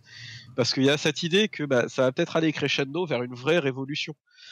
Mais en fait, s'il y a une vraie révolution aujourd'hui, elle se passera pas comme en 89. Et donc, euh, c'est pas la peine de, fantasmer sur un passé qui, en plus, souvent n'est pas aussi réel que, ce qu'on imagine. Alors, personnellement, je, sais que je, prends des pincettes parce que j'aime bien essayer de confronter du coup les trucs, les, orientations que, je, me vois prendre moi-même euh, et, où j'ai moi-même des doutes sur ce que, sur ce que je fais. J'ai tendance à, penser quand même que parce que euh, bah, on a euh, certaines bases bon, déjà au, minimum une biologie, euh, voilà, un peu commune, euh, voilà, et puis sur des, des, certains schémas psychologiques euh, qu'on retrouve assez communément chez, chez, les êtres humains. il y a des lois plus ou moins de la sociologie, en tout cas, je sais pas, le, fait que les groupes influencent les, les, individus qui sont dedans et que les individus, individus influencent le, le groupe. Il y, a, y a des choses j'essaie de chercher aussi sur comment ça se fait qu'il y a autant eu ce, moteur du clivage gauche-droite dans, dans, beaucoup de conflits historiques. Euh, sur, euh, donc je cherche euh, s'il n'y a pas, je sais pas, des bases psychologiques sur comment ça se fait que, que ce soit si fondamental comme, comme clivage, si c'est bien donc le fait d'être plutôt tourné vers le passé ou plutôt tourné vers, vers l'avenir et tout ça. Est-ce que voilà, c'est lié au fait qu'il y ait des gens qui soient plus essentialistes, d'autres non et tout, et que ça va influencer de façon importante l'histoire et tout ça. Et en plus, si on ajoute à ça le fait que on se souvient de l'histoire et que donc même euh, ça peut être autorisateur, c'est-à-dire que s'il y a des gens qui, euh, qui croient qu'on que peut tirer des leçons de l'histoire, bah, ils vont agir en copiant la façon dont on agit leur modèle. Et donc, bah, concrètement, ça va recréer effectivement des choses euh, similaires. et tout ça ensemble fait que bah, quand je raconte moi euh, l'histoire euh, avec euh, l'idéologie qui passe de, gauche à droite, avec le pouvoir de la force qui reste un truc symbolique très important à l'extrême droite et qui fait que, pas à intervalles réguliers, à chaque fois en gros que, que le libéralisme est mis en cause euh, enfin en tout cas que la droite modérée, l'état actuel des choses est mis en cause, bah, il y a soit la tentation de revenir euh, à des valeurs anciennes et du coup réémergent des trucs comme, euh, comme le, pouvoir de, la force brute, l'hérédité, ce genre de choses, ou alors des gens qui veulent inventer des, nouveaux modèles, fait que je, pense qu'il n'y a pas de...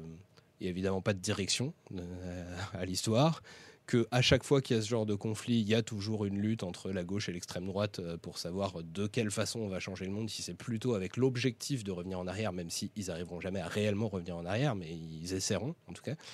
Euh, et d'autres qui au contraire veulent inventer des, nouvelles choses.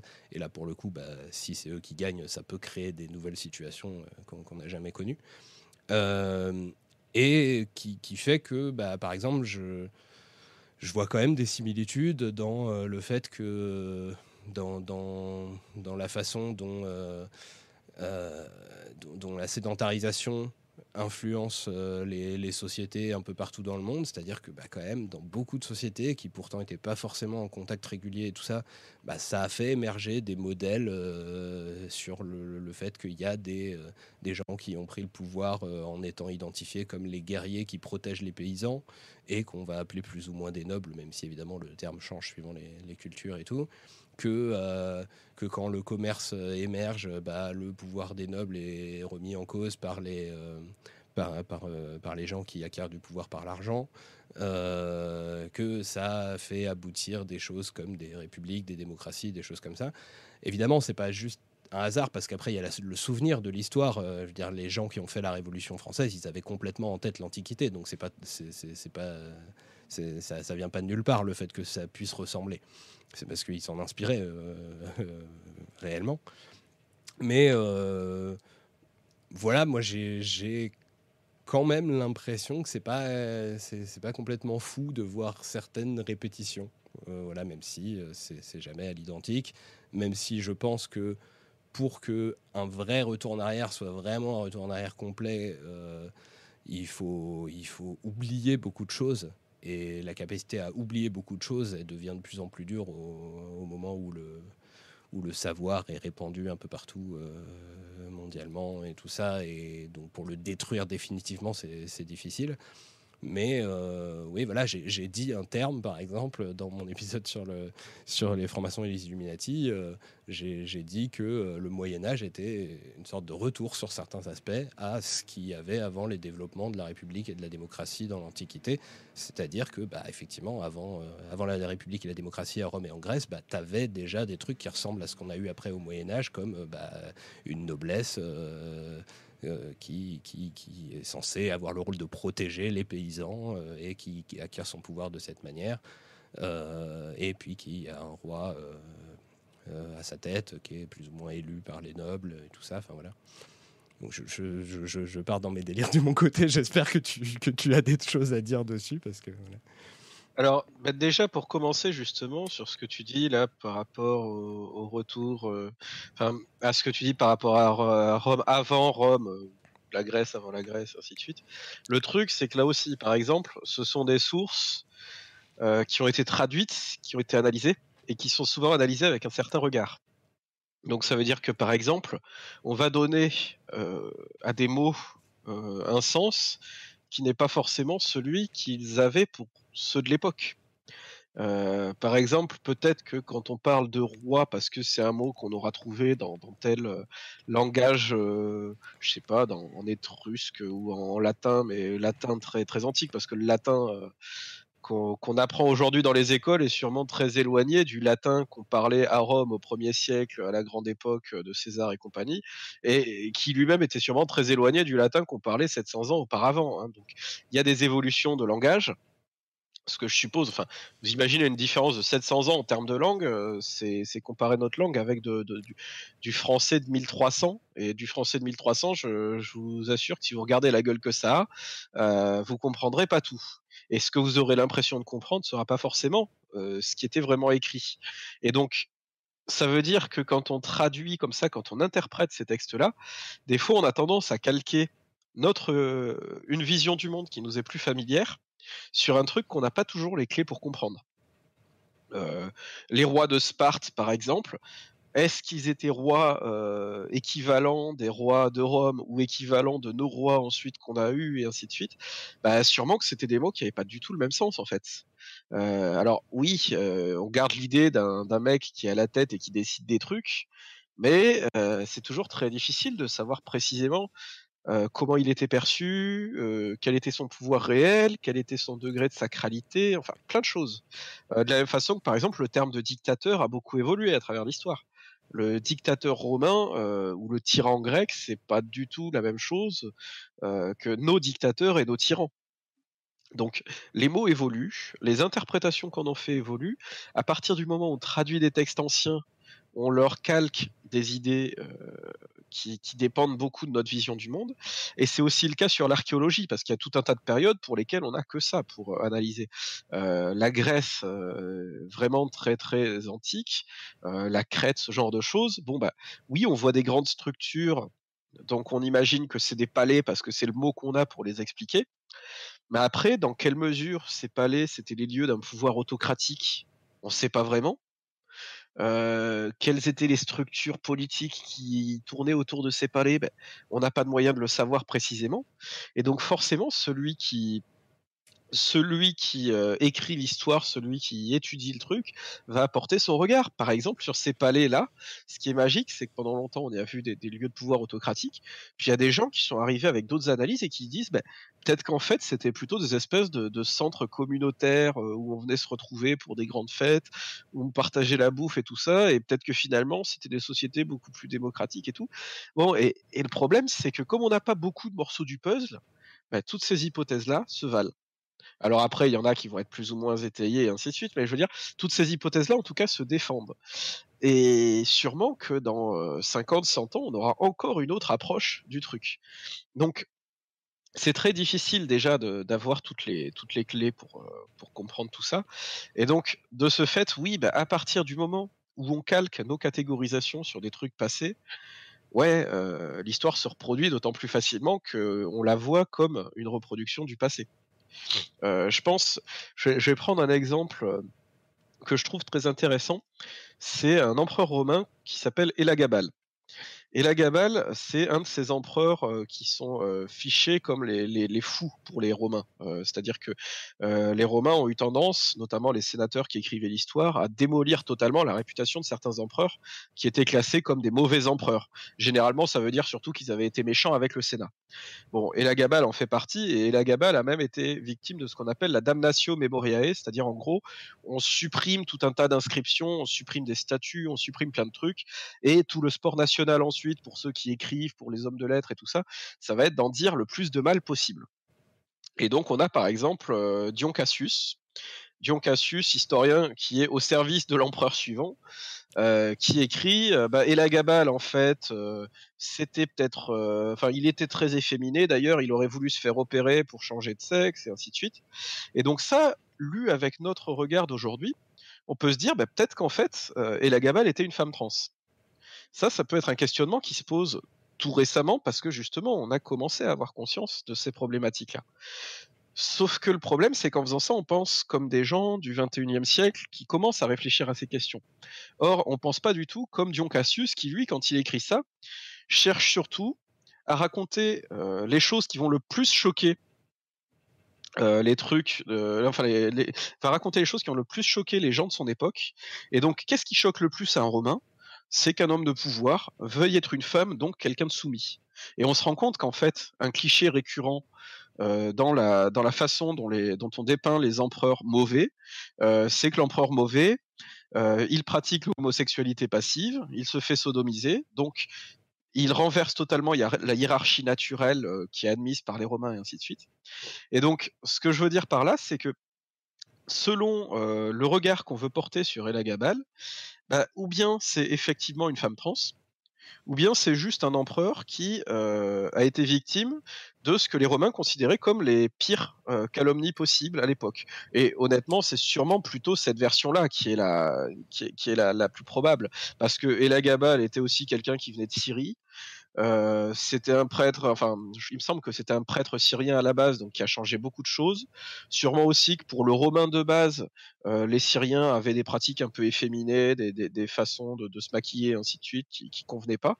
Et donc finalement, ça crée un ensemble qui permet de le, démolir de ce point de vue-là. Donc, euh, tout ça pour dire que ouais, c'est là aussi, il faut, garder conscience que l'histoire telle qu'on la raconte, on la raconte à partir de ce que nous, on a vécu et de nos, de nos clichés. C'est très parlant pour les invasions barbares. Les invasions barbares, longtemps, ça a été vu comme euh, des méchants germains qui envahissent euh, les braves gaulois. Et ça, c'était pas pour rien. C'était les historiens français qui ont raconté ça au 19e siècle. Bah, forcément, ils avaient cette perception-là des choses, puisque eux, ils, euh, ils, vivaient dans la peur des attaques des Germains, enfin des Allemands, et ainsi de suite. Et donc, il y avait une façon de, calquer les invasions barbares et l'attaque de la Prusse, enfin l'arrivée des, des, troupes prussiennes en France en 70. Et il y a plein de choses comme ça. Et aujourd'hui, d'ailleurs, bah, des gens qui vont écrire sur les invasions barbares, pour peu qu'ils soient un peu de droite, ils vont faire le parallèle avec l'immigration et ainsi de suite. Et finalement, c'est des façons de raconter l'histoire qui sont plus parlantes sur nous que sur les gens de l'époque. Je vois. Bah, bon, c'est des choses, je, je pense avoir un peu conscience et j'essaye de faire gaffe, mais euh, bah, je, me dis, il y a des choses, euh, comment dire, qui sont de, l'ordre de. Genre, quand tu fais de la, de la sociologie, tu as des trucs qui sont. Euh, euh, des, contenus euh, produits par euh, un groupe culturel qui sont forcément bah, qui ont, un domaine de validité qui se limite à l'existence de ce, de ce groupe culturel. et en même temps, tu as quelque chose de sous-jacent dont on suppose qu'il est universel, qui est par exemple qu'il existe des groupes culturels. et que ça, ça n'a jamais changé, qu'il y a toujours eu des groupes culturels, par exemple. Euh, avec des modes de transmission euh, qui peuvent être similaires aussi, qui peuvent se, maintenir dans le temps, quelles que soient les cultures développées, euh, bah, par, le, l'influence par, le, la transmission par le langage, je sais pas, enfin, des choses vraiment où tu remontes suffisamment dans le basique chez, les fonctions de l'être humain, les possibilités de l'être humain, pour que euh, ça puisse ne pas être complètement abusif, voire même euh, moi j'ai tendance pour, pour essayer d'aller de, dans le plus général à élargir carrément à, tous les animaux sociaux plutôt que juste aux, humains, pour essayer d'éviter justement de, trop tomber dans euh, l'essentialisation de, choses qui en fait sont vraiment des produits culturels très localisés dans le temps et dans l'espace. et bah, par exemple, la, la valeur accordée au fait euh, d'imposer son pouvoir euh, par la, menace physique, euh, ça, je pense que c'est un truc qui, existera toujours dans toutes les sociétés. Il y aura toujours des gens qui seront tentés de le faire parce que finalement, c'est un truc qui existe depuis, depuis qu'il y a des, animaux. Quoi. Enfin, genre, voilà, les animaux, ils, peuvent s'imposer physiquement et il n'y aura pas un moment où, euh, où on cessera d'être capable de s'imposer physiquement et où donc il n'y aura pas des gens qui seront tentés d'en faire une valeur et d'en faire un truc qui, a un sens, qui a une légitimité, ce genre de choses. Et du coup, ça pourrait expliquer pour moi pourquoi, euh, à travers les différentes évolutions culturelles, différentes évolutions de langage ou des choses comme ça, bah, c'est des, choses qui reviennent, euh, ce, genre de, de, valeurs. Euh, et de la même manière, par exemple, pour les définitions des systèmes politiques par Aristote, je pense que on va tellement le, loin d'en revenir au trognon du truc vraiment basique que, genre si tu, te dis que dans tout, tout groupe qui doit prendre des décisions, euh, bah forcément tu vas te retrouver dans un des trois cas où euh, bah, soit euh, ce sera la majorité des gens qui participent à la décision, soit ce sera une minorité de gens qui y participent, soit ce sera une personne toute seule qui décide de tout. Et que évidemment bon, j'ai replacé ça dans un continuum en disant que c'est pas aussi net les différences mais que voilà il y, a cette évolution et que bah, le fait de reproduire un de ces trois schémas euh, peut avoir des conséquences similaires euh, sur euh, ce, que ça, produit dans les têtes, les, les, révoltes éventuelles que ça peut faire et tout ça. Ça me semble pas complètement. Enfin, j'ai pas l'impression que l'idée comme quoi quand tu un groupe qui prend une décision, bah, euh, soit ce sera la majorité, ce sera une minorité, soit ce sera une personne qui prend euh, les décisions, ce soit culturellement euh, marqué dans le temps et dans l'espace. Pour moi, c'est un peu une sorte de vérité générale, quoi, quel que soit le groupe, et en plus, même pas forcément en parlant des humains. Quoi. Je pourrais dire ça à propos des extraterrestres ou de, ou de, de n'importe quel groupe d'animaux. pardon. Bah, justement, tu parles de, tu parles là beaucoup plus d'évolution et de, phénomènes constants dans le temps que de répétition. Oui. C'est-à-dire que ce sont beaucoup plus des phénomènes de longue durée, des constantes, parce que bah, ça c'est logique. Euh, on est les descendants de nos ancêtres hein, et nos idées descendent de, de, celles des gens qui nous ont précédés. Il y a l'exemple qui est très intéressant là sur le chat justement euh, de Constance qui demande si euh, bah, cette idée de soumission fait, féminin, enfin de la féminité qui est sous euh, soumission a survécu à l'Empire romain et est encore très présent dans nos époques. Bah, bien sûr, totalement. Pourquoi? Parce que notre langue dérive de la langue des Romains, notre pensée politique dérive de la leur, et ainsi de suite. Donc elle a, elle a subi des évolutions, des transformations et ainsi de suite. Mais oui, forcément, culturellement, il reste des traces. Et ça veut pas dire que on reproduit ce que faisaient les Romains, parce que par exemple, la domination masculine à Rome, c'est aussi que le père de famille a le droit de tuer son bébé si le bébé lui plaît pas. c'est aussi tout un tas de choses qui font qu'une femme peut pas être propriétaire de, sa, peut pas gérer toute seule sa fortune et ainsi de suite. Bon, bien sûr qu'il y a des, heureusement qu'il y a des évolutions et ainsi de suite.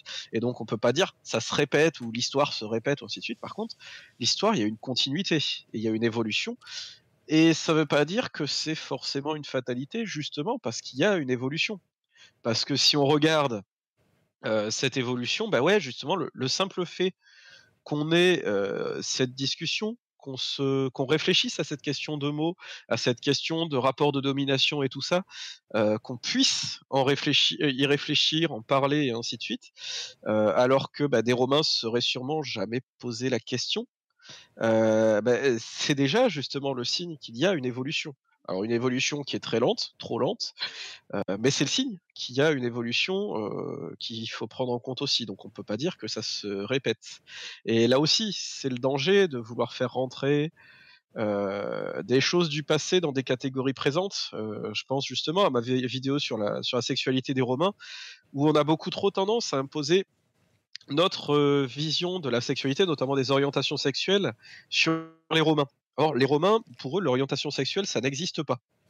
Euh, il y a des gens qui ont euh, de genre, effectivement, et on couche avec, enfin, quand on est un homme, effectivement, évidemment, on couche avec à peu près ce qu'on veut, euh, homme, femme, c'est pas un souci. Ce qui compte, c'est comment on le fait. Donc, aucun Romain va se dire je suis bisexuel, je suis homosexuel, je suis hétérosexuel. Ça n'existe pas dans leur tête. C'est pas là qu'est le tabou. Le tabou, par contre, c'est je suis un homme riche et dans les termes j'aime me faire enculer par un esclave. Ça, là, tu franchis un tabou terrible. mais par contre, tu es un homme riche, tu aimes tu aimes sodomiser tes esclaves, euh, tu aimes euh, coucher avec des femmes qui, qui te sont socialement soumises, c'est plus du tout un problème. Les tabous, ils sont tout à fait différents. Si on essaie d'imposer par contre nos, nos, euh, nos, conceptions de la sexualité, de l'orientation sexuelle et tout ça sur les Romains, ben, on risque d'imaginer une société qui est très ouverte à la bisexualité, par exemple, ce qui n'est pas le cas. Ce qui n'est pas le cas du tout parce que euh, ils sont pas ouverts pour autant sexuellement parlant. Ils, sont très très guindés les Romains. Simplement, ils n'ont pas les mêmes tabous que nous, ils n'ont pas les mêmes mots que nous, ils n'ont pas la même façon de réfléchir. Et donc, forcément, c'est très tentant de mettre les mots d'aujourd'hui sur des façons de faire d'hier. Mais ça peut être un exercice qui nous fait perdre de vue des, choses en fait fondatrices. Et l'exercice plus intéressant pour moi, c'est au contraire d'essayer de voir le passé avec le regard qu'ils pouvaient avoir à l'époque, d'essayer de comprendre comment ils abordaient les choses, parce que c'est là qu'on évite d'idéaliser aussi le passé en se rendant compte de ses, de ses limites. C'est-à-dire que le Romain, il n'est pas du tout plus libéré sexuellement que nous. Ouais, il est plus tolérant avec certaines pratiques, mais il y en a d'autres qui aujourd'hui posent aucun problème et qui à l'époque euh, peuvent te, couler ta carrière politique ou ce genre de choses. Et d'ailleurs, ça, se retrouve dans les graffitis, dans plein de choses. Euh, quand tu veux couler un, un concurrent, euh, un concurrent à une élection, par exemple à Pompéi, on a trouvé des, graffitis qui disent votez pas pour machin, il lèche les chattes et à force, il a la bouche qui sent le poisson. Et ça, c'est le genre d'argument qui va te couler une carrière politique. Aujourd'hui, je suis pas sûr que ça marche aussi bien, quoi, par exemple. Et inversement, il va y avoir d'autres constantes. Parce que, ouais, euh, encore pendant la campagne de 2017, faire courir la, la, rumeur comme quoi Emmanuel Macron, il était homosexuel, bah, c'était un sport pour l'extrême droite. Donc il y a des continuités et il y a des ruptures. Beaucoup plus que des répétitions. Ok. Euh, moi, il y a un truc auquel ça me fait penser, là, quand tu parles du, fait de, le tabou, c'était vraiment se faire pénétrer. Enfin, en tout cas, si tu es socialement plus élevé que la personne qui te pénètre. Euh, moi, j'ai l'impression que ça, par exemple, c'est pas, pas si vrai que ce soit plus vraiment le tabou euh, principal. J'ai l'impression que c'est très profondément l'une des causes du sexisme, de l'homophobie, de la transphobie et tout ça. Euh, que, que, ça reste euh, sous-jacent, très, très important dans, dans les, les, préjugés, euh, dans, dans, dans, toutes ces oppressions. Que... Ah, tout à fait, ça, ça tout à fait, ça reste un tabou. Mais justement, c'est un tabou qui prédomine beaucoup plus parce qu'aujourd'hui, ça a dérivé vers une, une réflexion sexiste. C'est-à-dire que euh, aujourd'hui, l'inférieur c'est la femme et euh, la position du coup de la personne qui se fait pénétrer c'est la position de la femme. Donc voilà. Mais pour les Romains justement, il y a en plus toute cette dimension très sociale. C'est-à-dire que aujourd'hui, euh, de, de, façon générale, en fait, euh, c'est peut-être beaucoup moins accepté de ce point de vue-là, euh, quel que soit le rang social. Enfin, je, je pense que le je, je, pense que la, la, le côté rapport social a totalement disparu par rapport à la société romaine qui est très très hiérarchisée de ce point de vue-là. C'est-à-dire qu'en fait, dans la société romaine, euh, c'est pas problématique pour un esclave de se faire pénétrer, par exemple, parce que de toute façon, l'esclave, euh, tout le monde s'en fout. Et inversement, coucher avec la femme d'un citoyen ou la fille d'un citoyen qui n'est pas encore marié, ça c'est un tabou terrible, ce qui ne l'est probablement beaucoup moins aujourd'hui, parce que euh, là, pour le coup, euh, c'est vraiment renverser des, rites sociaux très importants. Une femme de citoyen, c'est pas n'importe quoi, c'est la future mère de citoyen. Alors que bon, euh, faire des enfants, là aussi, à une esclave ou à une femme d'un rang social bien inférieur, c'est moins grave, voire c'est pas grave du tout pour les Romains. Aujourd'hui, je pense que le, là aussi, les conceptions ont évolué, mais ça ne veut pas dire qu'il n'y a pas de continuité. Enfin, justement, il y a oui, la continuité. Oui. Non, mais effectivement, il y a, il y a le, le, côté euh, euh, niveau social qui. Ah. ça, ça, va, tu m'entends? Oui, c'est bon, euh, oui, il y, a le côté niveau social qui, qui, qui rentre plus trop en, compte dans, dans, la façon de dénigrer le fait de se, faire pénétrer. Je, voulais juste donner des exemples, moi, que, qui, m'ont marqué là-dessus, sur la, la, persistance de cette obsession euh, de, de, de, qui est pénétrée.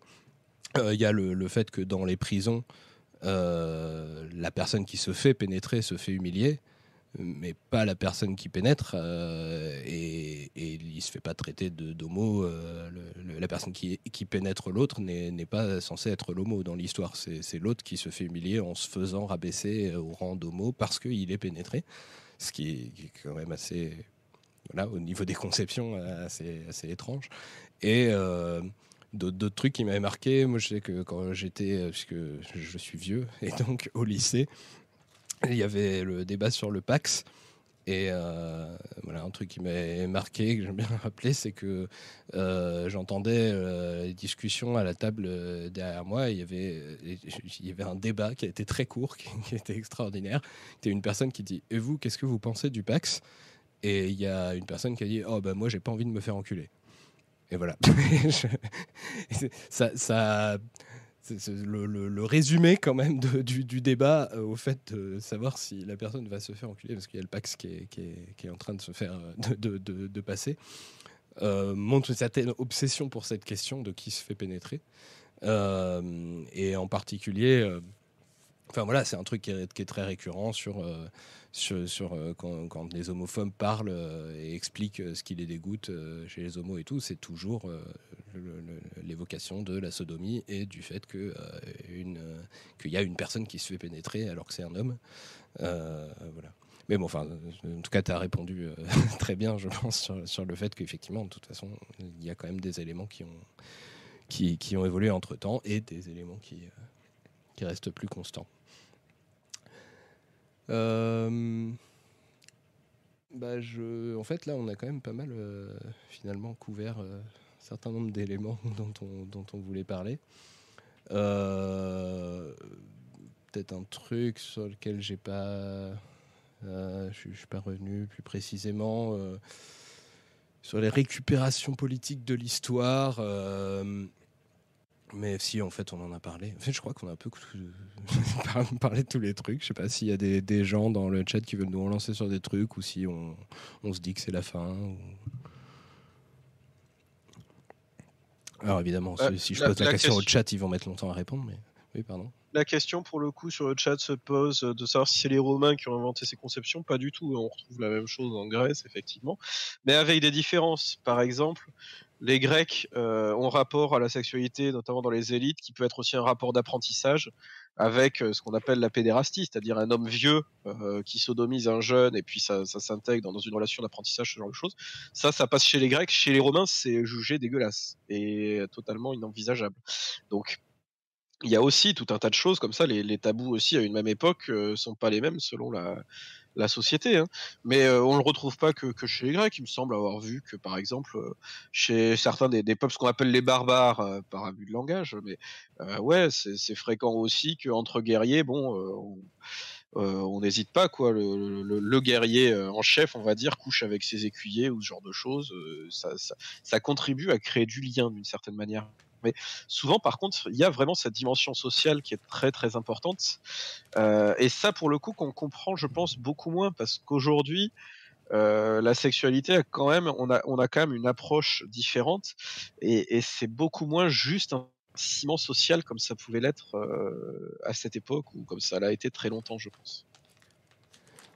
Moi, il y a un truc qui m'avait marqué à une époque aussi, c'était que Bon, de, loin comme ça, euh, sans connaître bien, euh, quand j'ai commencé à m'intéresser un peu euh, au, Japon, un des trucs qui m'avait marqué, c'était que il y a vraiment une très longue tradition, par exemple, d'hommes s'habillant en femmes et ce.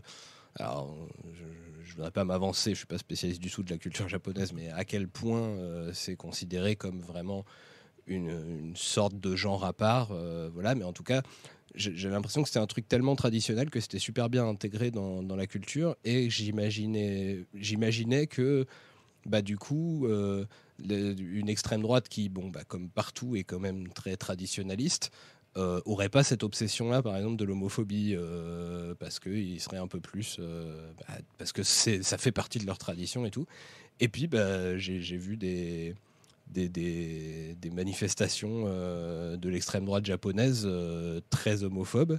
Et puis, voilà, c'est le genre d'événement où à chaque fois, en fait, j'ai fait un peu le, parcours inverse de beaucoup de gens. Je pense qu'il y a plein de gens qui ont tendance à, généraliser, à considérer que, euh, que tout se passe pareil partout, à plaquer euh, leur, schéma sur, euh, sur toutes les sociétés et tout.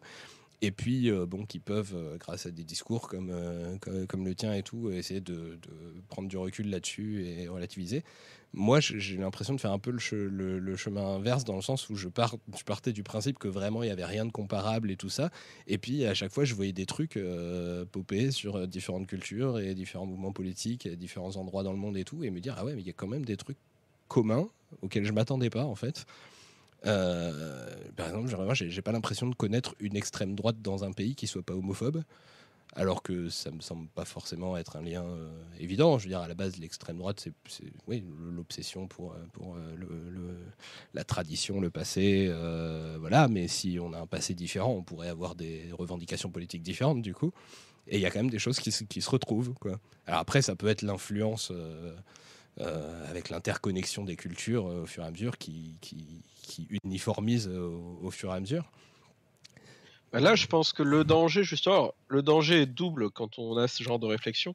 Déjà, il y a le danger d'un exotisme qui peut être à la fois spatial et temporel, c'est-à-dire euh, le côté, on découvre une période dont on a une vision très lointaine ou un endroit lointain dont on a une vision du coup assez lointaine, et on se met à le fantasmer, à y voir que ce qu'on veut voir et à ne pas voir les, défauts, les, les mauvais aspects.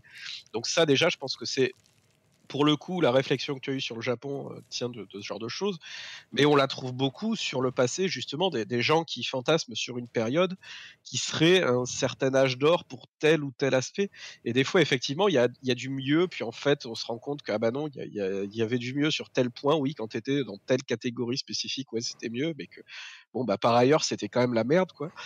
Donc, ça, c'est toujours compliqué, justement, et je pense que c'est pour ça aussi, quand on fait de l'histoire, c'est intéressant d'essayer de s'éloigner, le temps d'étudier le sujet, de s'éloigner de ces jugements de valeur ou ces jugements préconçus.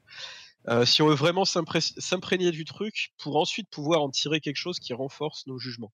Donc ça, c'est un exercice qui est assez compliqué, mais c'est là aussi la démarche que j'essaie d'avoir.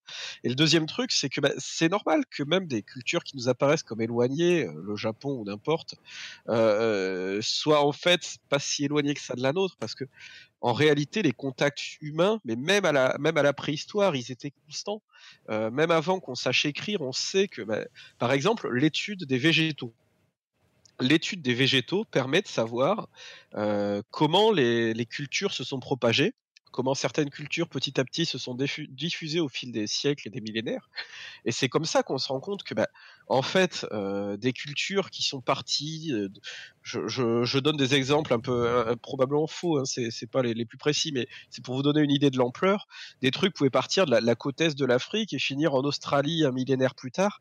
Et ça veut dire que des gens sont allés de l'un à l'autre. Ça veut dire que des transferts, il y en a toujours eu, même si c'est pas des transferts euh, qui étaient massifs, parce que nous, on a toujours en tête les grandes découvertes, genre Marco Polo qui fait son ambassade en Chine et pouf d'un coup, la Chine est découverte. Mais non, euh, Marco Polo, c'est juste qu'il y a quelqu'un qui raconte son voyage en Chine. Mais des gens qui sont allés en Chine par hasard, par les hasards de leur vie, il y en avait sûrement déjà euh, à l'époque romaine. D'ailleurs, truc rigolo, à, à, Pompéi, on a retrouvé une petite statuette hindoue. Ça veut dire qu'il y avait au moins un, mec à Pompéi euh, qui était allé ou qui avait eu de la famille qui était allé euh, jusqu'au fin fond de l'Inde et qui s'était intéressé à ça. Et c'est pas un truc qu'on imagine parce qu'on a une, vision de l'histoire où finalement on a l'impression que les gens étaient très refermés sur leur truc. C'est pas vrai du tout. Euh, et donc à partir du moment où même à une époque aussi lointaine que la préhistoire, les hommes bougeaient, bah, forcément, ouais, les, les conceptions de, de, de, la société et tout ça sont, échangées et, circulent beaucoup aussi. Et sûrement que, bah ouais, le, patriarcat et ce genre de conception euh, datent de bien avant euh, que certains peuples euh, se retrouvent séparés d'autres. Mais en fait, même les peuples comme ceux des Amériques qui se sont pendant une longue durée séparés de nous, bah, finalement, il y a eu quand même un moment où ils étaient, il y, avait des liens, il y a, donc un, passé commun, même si c'est un passé qui, est, qui remonte à des temps dont on n'a pas d'archives écrites. Il y a un passé commun, donc forcément, il y, a des, y a des constantes qu'on retrouve, il y a des trucs comme ça. à partir du moment où biologiquement on a des ancêtres communs, ça veut dire que culturellement on a des racines communes aussi, même si on s'est beaucoup éloigné. Donc voilà. Oui, moi c'était un peu un truc aussi j'avais envisagé de faire parce que j'ai fait donc mon épisode sur, euh, sur la race euh, où donc bah, je montre qu'on n'a jamais cessé de se mélanger euh, en permanence partout. et j'ai eu un certain nombre de réponses de gens qui me disaient oui, mais maintenant le racisme, alors soit, soit pour le dénoncer, soit pour le, le, valoriser, c'est plus basé sur la biologie, c'est basé sur la culture. Et euh, bah, effectivement, j'avais tendance à, répondre que, bon, bah, déjà, ne serait-ce que parce que les gens se, se, mélangent physiquement, bah, ils risquent bien de se mélanger culturellement aussi. Et, euh, et que, on a quand même énormément de, traces de contacts euh, très, très, très les anciens entre toutes les cultures depuis très longtemps, qu'il n'y a jamais eu de vraie coupure totale et tout. Et donc, j'envisageais de faire une sorte de d'équivalent de mon épisode sur la race, mais à propos de la culture, pour montrer que bah, l'argument est le même en fait. Il n'y a, pas moyen de définir vraiment une histoire culturelle complètement isolée d'un pays euh, par, rapport par rapport aux cultures d'ailleurs. quoi. Ouais, puis là, ça permet de rebondir un petit peu aussi sur, euh, sens ce qu'on disait tout à l'heure de l'histoire des grands hommes. Et c'est vrai qu'on a souvent euh, l'impression euh, qu'il y a des grands hommes qui découvrent des choses, alors que ce soit un territoire, que ce soit une invention, ce genre de choses. Et alors après, éventuellement, le, débat va se faire sur ah mais non, c'est pas machin qui a découvert en fait, c'était truc euh, qui est resté dans l'ombre injustement et ainsi de suite. Et ce qu'on oublie, c'est que souvent il y a une très grande continuité là aussi dans les découvertes qui viennent jamais de nulle part. un exemple que j'aime bien, c'est l'exemple de la machine à vapeur, par exemple. Alors si je vous demande qui a inventé la machine à vapeur, il y en a qui vont dire James Watt. Un jour, il a regardé de l'eau bouillir et il a vu que le, couvercle sautait et pouf, il a inventé la machine à vapeur. Sauf que ça veut dire qu'en 1700, personne n'avait jamais réalisé que quand on faisait cuire un truc avec un couvercle, le couvercle il tremblait. Alors ça veut dire que dans ce cas, bah, jusqu'en 1700, les gens étaient quand même sacrément pas observateurs ou sacrément cons. Ce qui ne marche pas. Bon, puis, alors, si on pose la, question à un Français, de toute façon, il va vous dire Ah bah non, mais vous êtes con avec votre euh, James Watt, là. Euh, quelques dizaines d'années avant, il y a Denis Papin qui invente une machine à vapeur et tout. Alors, c'est lui, et ainsi de suite. Et en fait, si on gratte, des, débuts de, mécanismes utilisant la vapeur, on en trouve même en Égypte antique. Euh, les mecs avaient inventé des portes de temple qui s'ouvraient avec la force motrice de la vapeur.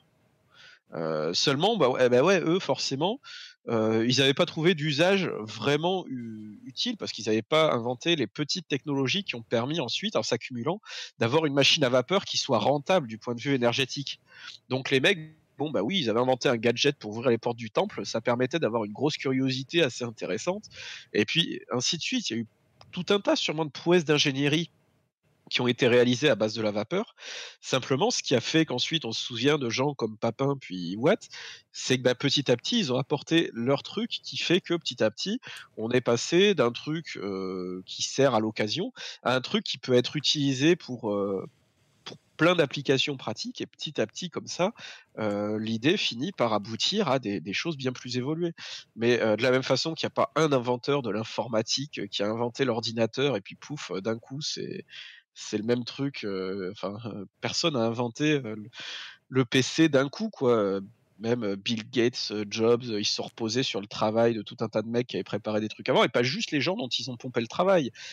simplement, c'est une longue chaîne, quoi, de, gens qui ont, posé les bases des algorithmes des, dizaines d'années avant qu'on invente le concept même d'algorithme, ainsi de suite. Enfin, on est toujours comme ça dans, dans, une chaîne de temps en fait. Je pense que c'est très important de s'en souvenir du point de vue euh, du point de vue intellectuel aussi. Et c'est pour ça que par exemple moi je suis très viscéralement libriste dans mon, approche. Mes vidéos sont dans le domaine public et tout ça parce que je considère que je suis qu'un maillon de la chaîne. Euh, je considère que mon travail c'est la synthèse de ce que d'autres ont fait et que d'autres seront amenés sûrement à le reprendre, à le transformer, à en faire quelque chose d'autre. Euh, ne serait-ce que euh, vous qui avez regardé euh, une de mes vidéos et qui allez ensuite la raconter à un pote en, tronquant la moitié et en essayant d'en interpréter ce, que vous, ce dont vous vous souvenez. Donc on est tous des maillons d'une espèce de, chaîne de la connaissance, de la réflexion, et ainsi de suite. Et culturellement, pour moi, ça n'a pas de sens en fait d'essayer de trouver un début, une fin, des, des, grands inventeurs tout le monde s'inspire de trucs d'avant, quoi. C'est, normal. Personne ne se fait tout seul. Et ça, ça me semble super important de, de le retenir à une époque où il y a beaucoup de gens qui, de tous les bords d'ailleurs, ça c'est un truc qu'on retrouve autant chez les gens de gauche que chez les gens de droite, et ainsi de suite. Ce, côté du c'est mon bien, c'est moi qui l'ai fait tout seul, et ainsi de suite. Bah non, personne s'est jamais fait tout seul. Et c'est important de se souvenir d'à, qui on doit tant de choses. Quoi. Tu, tu ne sais pas à quel point cette, la façon dont dérive cette discussion introduit de façon merveilleuse euh, les, les vidéos que je suis en train d'écrire pour la chaîne. Ça, va être bah, formidable. mieux. Ça, va être parfait. Euh, et, ça m'a fait penser à un petit truc quand tu as parlé de la euh, machine à vapeur qui, est, qui, qui m'a beaucoup marqué aussi, qui était le, le, fait que on dise que les, les cultures amérindiennes euh, en particulier les, civilisations euh, qui ont beaucoup construit de choses et tout ça, donc plutôt euh, en, Amérique du Sud, les Incas, les Aztèques, les, Mayas ne connaissaient pas la roue. Et effectivement, ils n'avaient pas de, de, véhicule à roue, quoi. voilà. Et, et en fait, bah, archéologiquement, bah, on a retrouvé des trucs à roue, mais c'est des jouets pour enfants, en fait ils savaient très bien faire, euh, faire des roues et ils en faisaient des jouets pour enfants et aucun souci. Et c'est pas qu'ils n'ont pas eu l'idée de, d'en faire des véhicules euh, à plus grande échelle, c'est juste que bah, quand tu vis dans les montagnes, ça sert à rien les roues en fait, c'est pas du tout pratique. Euh, c'est beaucoup plus efficace de, de, de, se déplacer sur des, des pattes ou des pieds en fait. Et voilà, donc en fait, ben, ils avaient la connaissance, juste ils n'en avaient pas l'utilité. quoi. voilà, oui, puis c'est instructif sur la façon dont on perçoit le passé. C'est aussi une problématique qui est très intéressante pour tous ceux qui font le, le débunkage, par exemple, des documentaires sur la révélation des pyramides, ce genre de truc. quelle est la base du, de la réflexion des mecs qui, qui pensent que les pyramides sont une création extraterrestre ou ce genre de conneries, c'est l'idée que euh, bah, nos ancêtres n'étaient pas assez intelligents pour faire ça. Euh, nous, on a la technologie pour, et ainsi de suite, nous, on sait. Mais en fait, l'Égyptien moyen euh, était aussi intelligent que, toi et moi, ou que, que le français moyen d'aujourd'hui, et ainsi de suite. Et d'ailleurs, euh, globalement, je pense qu'en fait, nous tous, là, on maîtrise une technologie euh, énorme sans la maîtriser. Parce que, ouais, certes, là, je suis en train d'utiliser un ordinateur qui me permet de transposer ma voix à tout un tas de gens qui sont à une distance incroyable. Enfin, c'est formidable ce qu'on fait avec un ordinateur. Mais on est d'accord aussi que euh, si je balance mon ordinateur par la fenêtre, je ne suis pas capable de commencer à en construire un. Euh, je, serais déjà à peine capable de recoller le boîtier. Quoi. Donc, il y a aussi un, truc qui est assez, assez marquant, c'est que finalement, euh, on a cette tendance à infantiliser les gens du passé en mode ah quand même ils étaient cons ils savaient pas faire tel truc ou tel autre et ainsi de suite alors qu'en fait ben ouais c'est surtout qu'ils n'avaient pas tout le, tout le bagage sur lequel on s'appuie aujourd'hui et qui est une accumulation d'énormément de choses. Parce que euh, bah, là encore, euh, rien, rien sort tout, tout seul d'un coup, quoi. Et donc, euh, tout ce qu'il faut pour inventer, mais, mais n'importe quel truc qui paraît basique aujourd'hui, bah, ça demande tellement, tellement de, de conjonctions, de, trucs différents, quoi. Que c'est, enfin moi, ça, c'est quelque chose qui me donne le vertige. Je trouve ça assez formidable. Mais c'est aussi, je pense, une grande leçon d'humilité. quoi. Ouais, effectivement, les Égyptiens ont été capables de construire un tas de cailloux qui existent encore aujourd'hui, 4000 ans après. Et bah ouais, les gars, ils n'avaient pas encore inventé le Manitou, ils n'avaient pas encore inventé les ordinateurs et les reconstitutions 3D pour faire leurs calculs. Et malgré tout, bah, il y avait des mecs à leur époque qui étaient assez pointus pour faire des calculs qui finalement étaient pas dégueux. Euh, ils avaient inventé les outils dont ils avaient besoin et ils avaient des outils à la hauteur de leurs ambitions. Et ce qui est marrant, c'est que sûrement que si l'humanité survit à toutes les conneries qu'on est en train de, faire subir euh, à notre environnement et, à notre système social et tout ce qu'on veut, si on survit encore quelques millénaires, mais sûrement que dans deux millénaires, les gens nous regarderont en disant ils étaient marrants avec leur Mac, mais ils étaient toujours pas capables de produire une énergie par mouvement perpétuel et de, j'en sais rien quoi. Le mouvement ça perpétuel, il, y a peu de il y a peu de chance quand même. toutes, les, limites, ouais, mais finalement toutes les limites qu'on pose à notre science, c'est des limites qu'on n'est pas capable de théoriser, donc qui nous semblent infranchissables, et peut-être qu'elles le sont. Et peut-être qu'en mmh. fait, c'est juste qu'on cherche pas du tout de la bonne façon et que bah, quand ils auront 2000 ans de bagages scientifiques, théoriques en plus, ils se diront mais ils étaient complètement cons de pas avoir pensé à cette solution-là. parce qu'effectivement, la machine à vapeur, finalement, le motif est tout con. Alors peut-être que ouais, on, pourrait se dire, mais qu'ils étaient cons ces, Égyptiens, euh, ils auraient pu construire un bateau à vapeur pour transporter leurs pierres, ça aurait été vachement plus simple. Sauf qu'en fait, on ne pense pas à toutes les implications que ça aurait nécessité d'aboutir, de, repousser ces limites-là. Donc, euh, c'est, enfin, moi, je trouve que c'est des sujets qui donnent un peu le vertige et ça fait du bien d'y réfléchir parfois. Bah, du coup, euh, puisqu'on parle des pyramides, c'est un truc sans doute. Euh, alors, j'annonce, euh, normalement, il va y avoir un, live sur. Euh, sur la vidéothèque d'Alexandrie où je suis invité avec Manon Bril et avec Irna pour parler du complotisme et de l'art et des choses dans l'art que, le sens que, que, donnent a posteriori les complotistes à des choses qu'on retrouve dans l'art et dans l'histoire de l'art. Euh, donc je, vais sûrement reparler de ce, genre de truc, mais euh, là, ça me fait penser à un, lien finalement à ce que, ce que je disais tout à l'heure, du fait qu'il y a peut-être aussi quand même quelques contraintes euh, simplement universelles qui peuvent expliquer certaines convergences, même si, évidemment, je le redis, il n'y a jamais eu de coupure dans les, dans les cultures, et donc les choses peuvent s'expliquer juste par le contact entre les cultures. Mais par exemple, l'espèce de grand mystère qui est faite autour de euh, pourquoi autant de cultures euh, ont euh, créé des, des, grands monuments de forme pyramidale. Ben, en fait, l'explication, elle est vraiment des, des, contraintes physiques extrêmement simples. En fait, c'est juste que, bah, à peu près partout, quand on a commencé à fabriquer des gros trucs, ben, on a fait des tas d'abord. Donc on entasse des trucs. on, fait, on fait des tas de pierres, des choses comme ça. Donc des tumulus, ça, ça se trouve vraiment partout dans toutes les cultures préhistoriques. Euh, voilà. Il y a des tumulus. Et puis au bout d'un moment, quand tu veux faire des trucs qui ont un peu plus de gueule, qui sont un peu plus hauts, qui tiennent bien et tout ça, euh, tu peux essayer de faire des, bâtiments euh, rectangulaires comme, beaucoup de gens en ont fait, mais simplement tu as une hauteur limite. Au bout d'un moment, ça s'écroule en fait si tu fais des murs tout droits et tant que tu n'as pas inventé les fondations.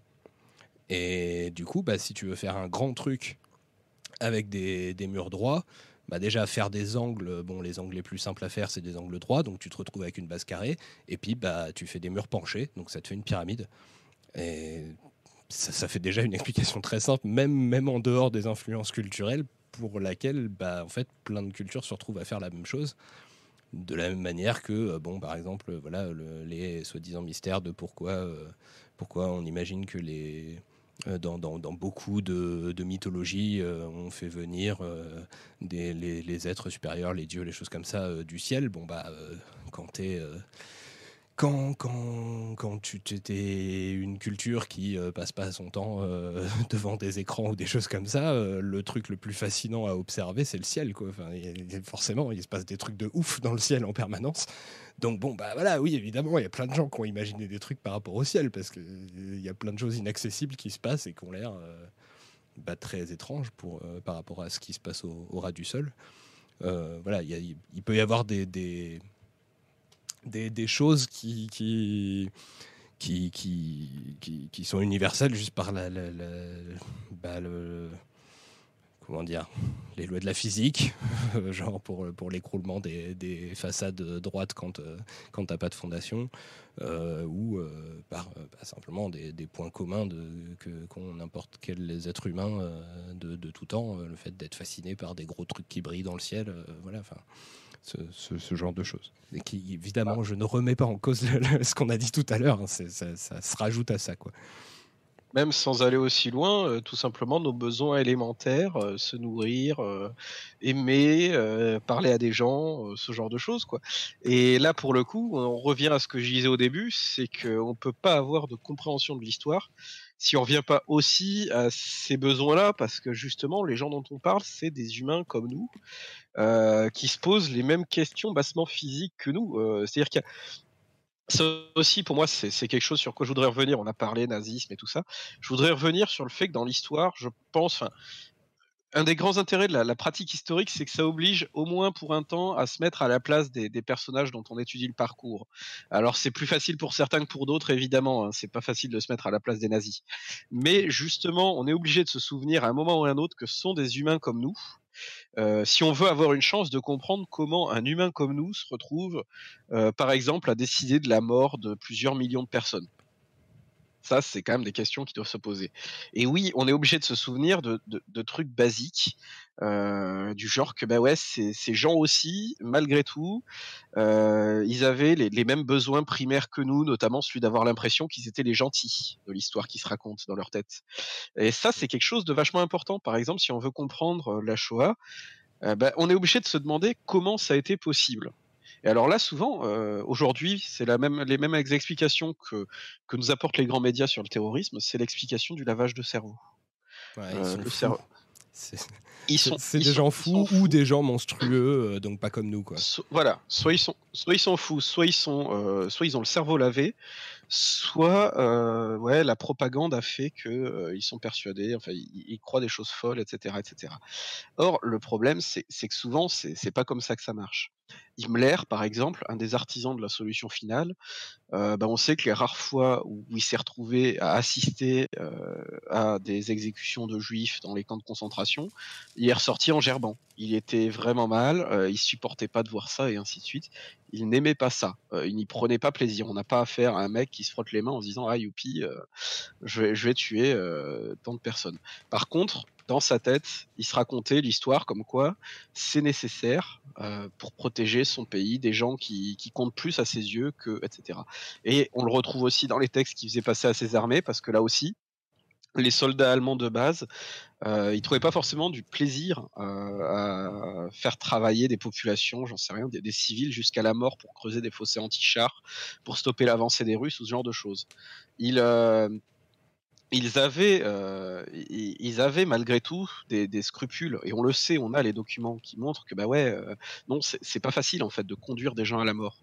Et Himmler, pour le coup, euh, écrivait euh, dans ses directives, euh, oui, effectivement, c'est pas marrant, et on vous demande pas d'y prendre plaisir, c'est difficile ce que vous faites, mais si c'est pas ces civils-là qui meurent pour creuser ces chaussées anti-chars et ainsi de suite, euh, bah, c'est vos familles qui vont y passer quand les, quand les chars russes arriveront chez nous et ainsi de suite.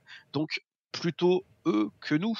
Et ça, c'est des tout de suite quand on se pose c'est les choses en ces termes, quand on se rappelle que c'était des humains, on se rend compte que euh, nous-mêmes, on a peut-être ça en, nous parce que le, plutôt eux que nous, et eh ben selon qui on définit comme eux, euh, on peut être tenté de d'y avoir recours. Je pense alors évidemment probablement pas au meurtre aujourd'hui, mais encore en réalité, euh, je suis sûr qu'on a qu'on est beaucoup à être capable euh, si on nous y, incite, si on se sent légitime à accepter euh, totalement froidement la mort de plein de gens euh, qu'on n'aime pas pour des raisons plus ou moins étayées et qui nous semblent en tout cas très étayées.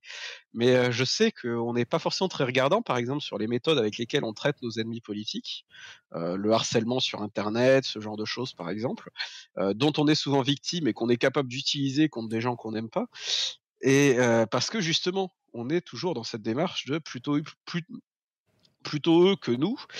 Et le problème, c'est qu'on peut facilement, euh, en fait, oublier que les gens qui ont commis des horreurs se sentaient très légitimes quand ils les ont commises. Ils se frottaient pas les mains en se disant, euh, en, se disant euh, ah euh, c'est génial d'exterminer des Polonais. Ils, se frottaient les mains, enfin ils, faisaient ce qu'ils faisaient en se disant de toute façon euh, si les Russes déboulent chez nous, c'est des monstres.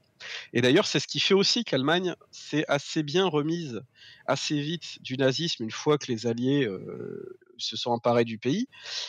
c'est aussi que bah, justement d'un coup les gens se sont rendus compte que les mensonges fondateurs du nazisme ne tenaient pas Hitler avait dit une fois que l'Allemagne ne sera plus aux mains des nazis, l'Allemagne va s'effondrer, tout, tout, va partir à volo, ce sera fini, le, peuple allemand va disparaître, tout est fini. Et d'ailleurs, c'était son, son, idée principale de, de laisser crever l'Allemagne. Si lui devait crever, l'Allemagne devait crever aussi.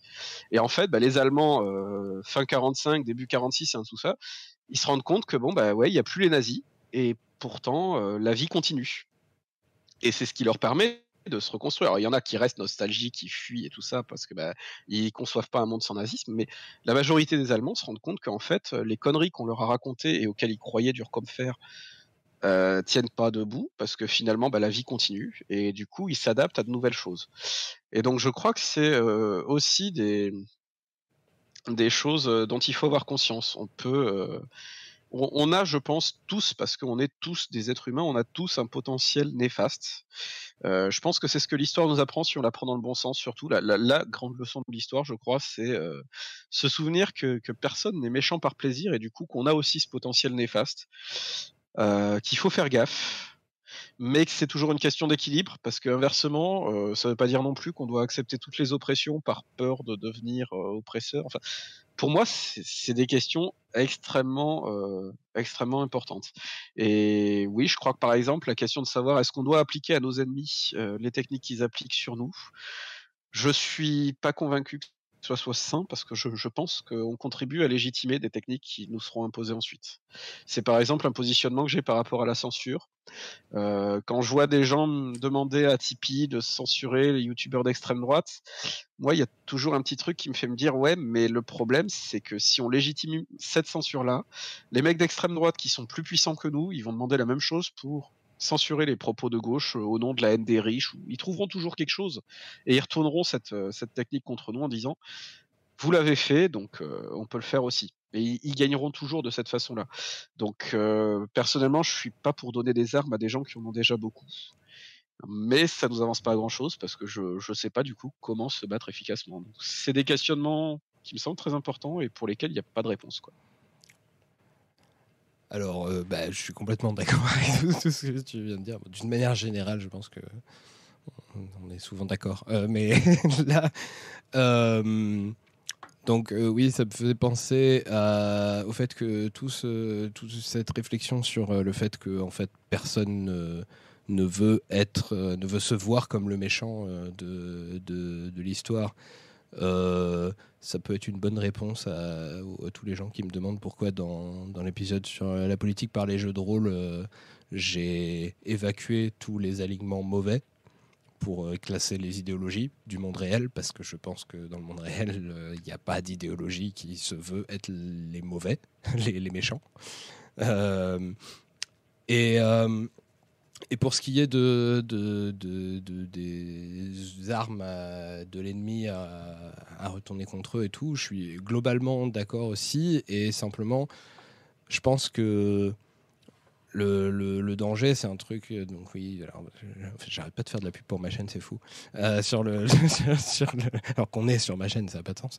Mais euh, sur le, la vidéo sur les dilemmes de l'histoire où je m'attaquais à l'idée de principe, je pense que s'il y a une, solution plus ou moins à, chercher, elle est plutôt de ce côté-là, c'est-à-dire de se dire que il y a des choses qu'on analyse comme étant globalement, la plupart du temps, pas la bonne méthode. Genre la censure, je pense que effectivement, globalement, généralement, c'est une mauvaise méthode et qu'elle se retourne la plupart du temps contre, contre nous. Euh, et simplement, bah, euh, faut pas en faire des principes euh, immuables et tout ça parce que bah, dans le feu de l'action, à un moment donné, dans une situation vraiment dramatique et urgente, bah ouais, peut-être qu'on sera réduit à utiliser ce, genre d'armes, mais il faut juste savoir vraiment quand quand on n'a plus le choix et quand, quand ça devient pertinent. Genre, euh, voilà, si euh, vraiment le l'extrême droite est sur le point d'accéder au pouvoir et tout, ça me semble pas inconcevable de se dire bon bah là pour le coup on va interdire de se présenter ou ce genre de choses parce que là, tout de suite, il y, a un truc urgent et que s'ils arrivent au pouvoir, de toute façon, euh, bah, après, on n'aura plus le choix de, de, se poser la question euh, si on est pour ou contre la censure. De toute façon, elle est sur le point de s'appliquer euh, par leur intervention. Mais, mais que globalement, oui, il vaut mieux essayer de se passer des armes des, adversaires parce que bah, simplement on entretient dans les têtes des gens la légitimité de l'usage de, ces armes-là et du coup, bah, comme ils savent mieux s'en servir que nous et qu'ils ont plus l'habitude de s'en servir et qu'ils ont moins de scrupules que nous à s'en servir, bah, ils auront encore plus de facilité euh, à s'en servir parce que ce sera validé dans les têtes de tout le monde euh, comme étant une, arme acceptable.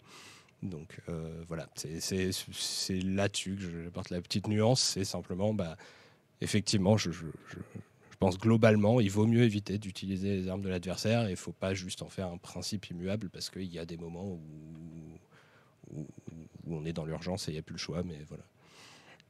Bah, là-dessus, je suis tout à fait d'accord. Alors, un dernier point que je voudrais évoquer par rapport à ça, justement, et au fait que bah, étudier l'histoire, ça force à se mettre dans les pompes de gens dont on ne partage pas du tout la pensée, et ainsi de suite, et du coup, euh, de, faire preuve d'empathie envers des gens. Et alors là, quand je parle d'empathie, c'est pas dire euh, oh le pauvre, hein, c'est vraiment d'essayer de voir comment il raisonnait, comment il pensait, comment il justifiait ses actes à lui-même, et ainsi de suite. Euh, bah, là, ce qui est intéressant aussi, c'est que ça nous force à nous méfier de nous-mêmes et à nous méfier de nos propres limites sur plein de choses. Parce que je, pense par exemple au danger qu'il y a à démoniser, euh, à transformer en monstre euh, tout un tas de tout un tas de personnes. Je pense par exemple aux violeurs, aux agresseurs sexuels. Euh, ça, c'est c'est une tendance qui peut être très facile de, dire ce sont des monstres, on les, on les exclut en quelque sorte de, la communauté des, hommes acceptables et ainsi de suite. Et c'est vrai que dans ce cas, ça, peut permettre à plein de mecs de se sentir féministes à peu de prix, tu vois, de se dire ah ouais, ah Weinstein c'est vraiment un monstre et ainsi de suite. Je ne suis pas comme lui et, c'est très facile. Le problème c'est que dans ce cas-là, bon bah effectivement moi personnellement en tout cas j'en ai connu des mecs euh, qui ont une, éducation féministe très aboutie, qui regardent plein de vidéastes féministes, qui sont tous les call-out et tout ça. Vraiment, chaque fois qu'il y a un mec qui est dénoncé pour agression, ils sont derrière, et ainsi de suite, ils sont, en train de dire ouais, vraiment c'est honteux et tout ça, et qui se rendent pas compte eux-mêmes dans leur vie perso euh, bah, que parfois ils ont des comportements qui dépassent clairement la limite.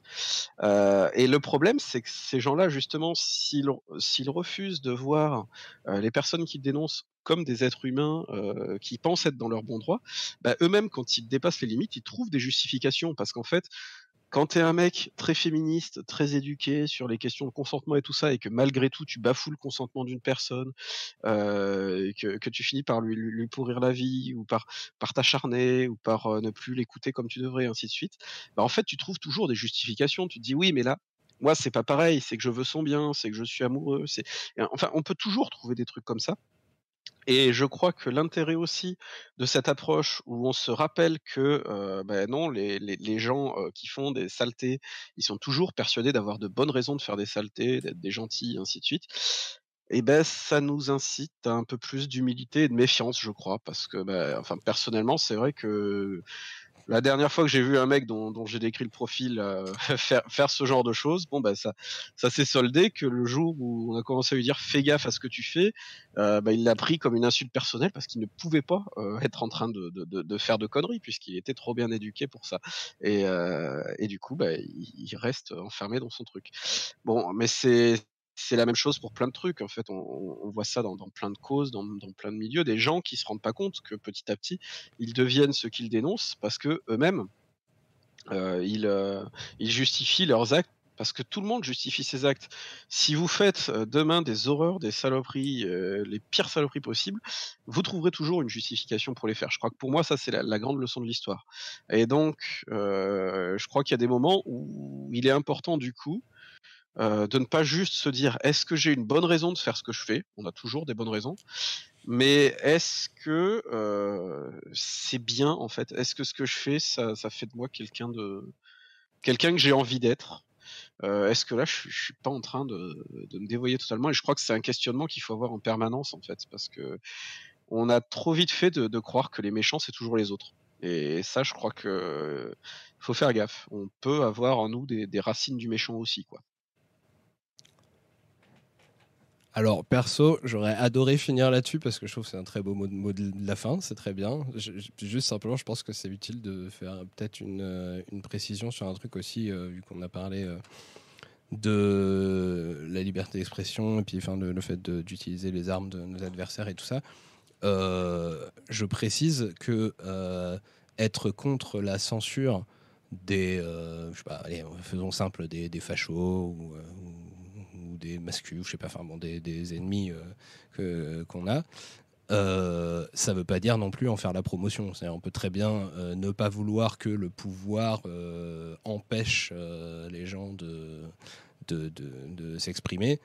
Euh, sans pour autant les inviter partout et, euh, se battre pour que euh, vraiment leur, leur, pensée soit écoutée. Parce que là, pour le coup, bah, justement, c'est un peu la différence, je dirais, entre l'évaluation des dangers d'utiliser une arme et tout ça et un principe absolu, comme souvent les, les, vont se, se, prévaloir de ça pour carrément...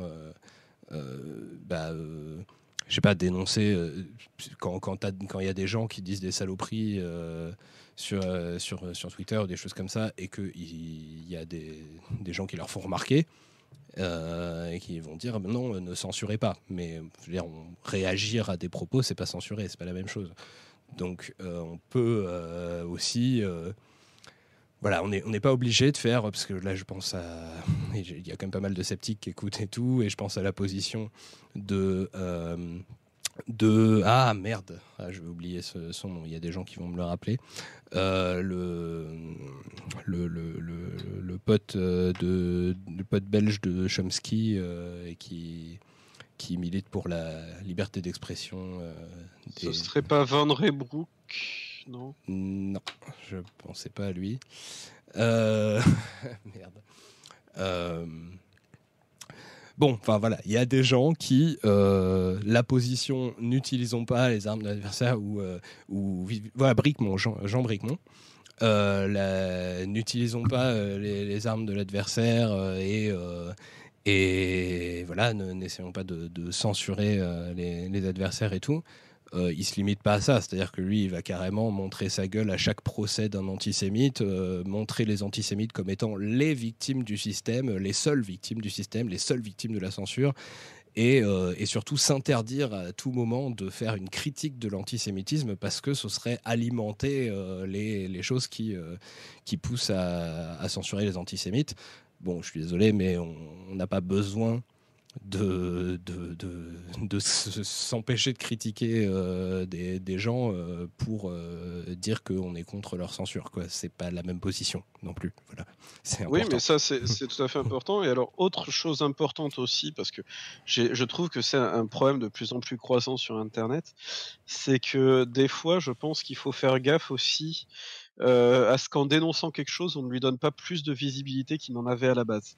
Personnellement, moi, c'est l'impression croissante que j'ai, euh, c'est que à chaque fois que je vois euh, des horreurs, euh, notamment sur les réseaux sociaux, c'est pas tant parce que les mecs qui les prononcent avaient une visibilité, que parce que des gens l'ont relayé pour le dénoncer. Et ça, c'est un truc qui devient utilisé par des gens, euh, notamment des marketeurs qui font des campagnes basées sur du buzz buzz. Ils vont faire une grosse pub bien sexiste. Ils attendent que des gens euh, les démolissent sur les réseaux sociaux. Ça fait parler de la pub et comme ça, bah, de toute façon, ils savent qu'ils auront une base, notamment les gens qui adhèrent aux clichés sexistes, qui vont acheter par réactance. Donc je pense qu'il faut avoir conscience aussi que, par exemple, quand on pourrit Zemmour à chaque fois qu'il dit une merde, bah, en fait, on rentre, je pense, dans son plan com à l'heure actuelle. Parce que son plan com est fondé sur le regarder, chaque fois que j'ouvre la bouche, il me tombe dessus. Et ça, je, je sais juste pas comment on peut lutter contre ça, en fait. Parce que ne rien dire à leur sujet, c'est leur laisser d'une certaine façon le champ libre, mais les dénoncer, c'est les renforcer. Donc je ne sais pas quelle est la solution, mais à mon avis, je, crois que dans certains cas, ouais, les, laisser jouer dans leur merde et ne pas trop leur, euh, faire de promotion, c'est pas mal parce qu'il y, a, plein de gens au discours non bon que j'ai vu euh, popper, que j'ai vu exister simplement par les gens qui les dénoncent et autrement finalement ils, touchent des cercles relativement réduits. Donc je, je crois que c'est aussi quelque chose qu'il faut se demander quand on quand on euh, dénonce quelque chose, c'est euh, est-ce que finalement en le dénonçant, on va pas lui donner plus de visibilité encore euh, Et est-ce qu'on va pas aller dans le sens de son plan comme ça C'est quand même quelque chose d'important.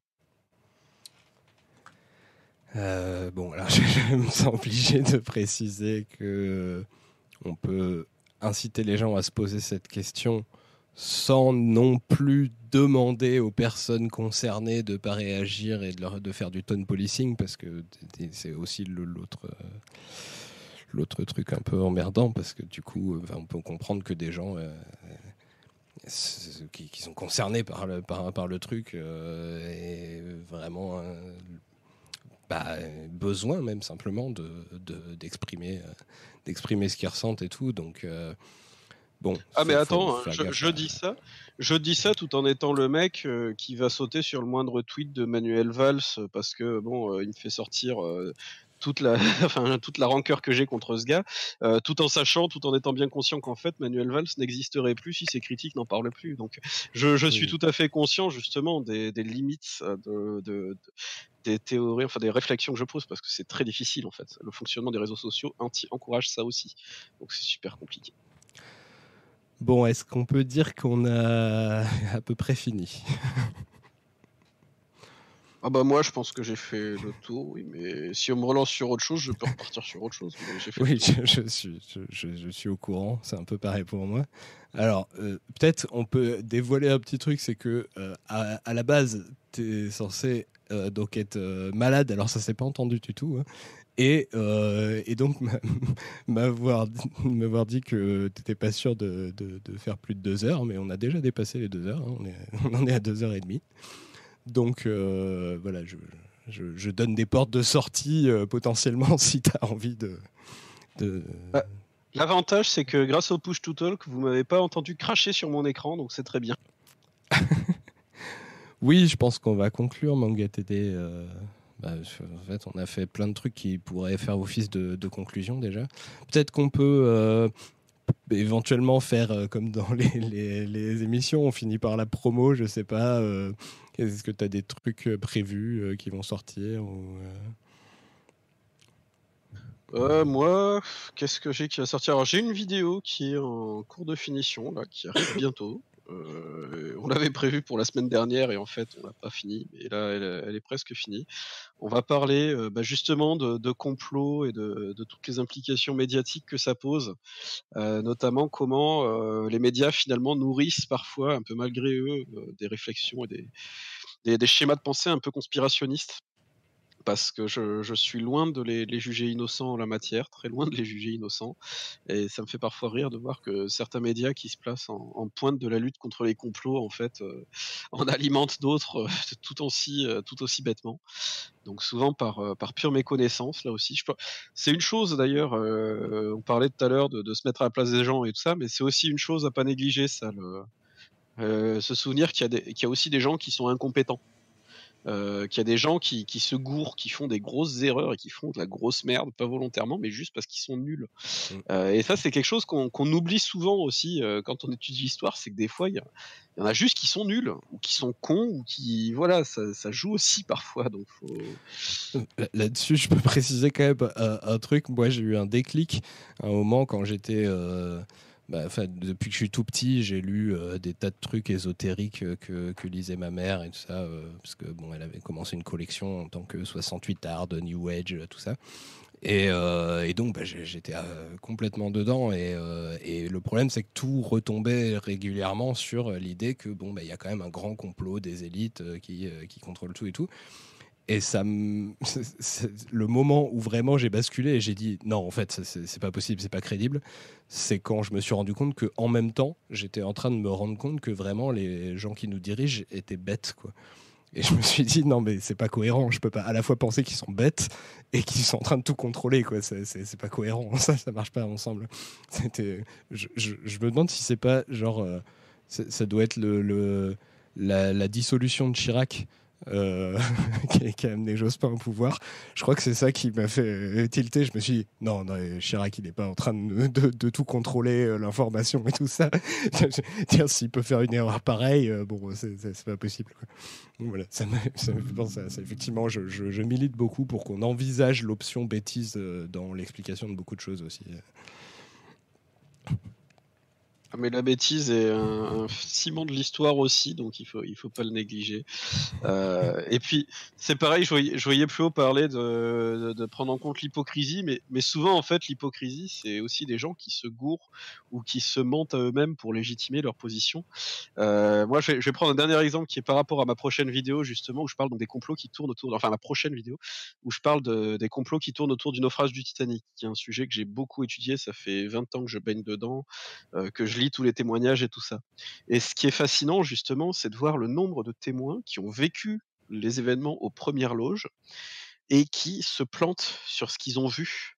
Mais quand je dis qu'ils se plantent sur ce qu'ils ont vu, ça peut être un gars qui est à côté du bateau et qui ne le voit pas se couper en deux. Alors qu'aujourd'hui, on a toutes les preuves qu'il s'est coupé en deux, on a d'autres gens qui l'ont vu, et lui est à côté, et ben, ses sens le trompent en fait et il ne comprend pas ce qu'il voit parce que quand on lit son témoignage, on se rend compte qu'il a entendu de gros bruits, des trucs comme ça, et donc en fait, il, a bien vu ce qui se passait, mais il ne l'a pas compris.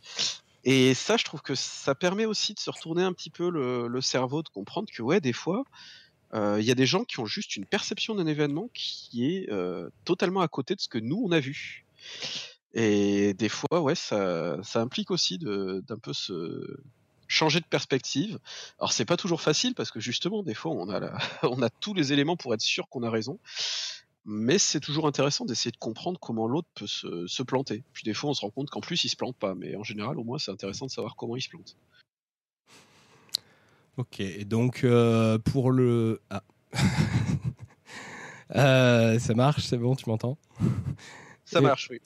Et donc, euh, bah pour le pour le l'actualité euh, d'Estonie, c'est tout ou tu as d'autres trucs à dire? Bah Pour l'instant, c'est tout, ouais.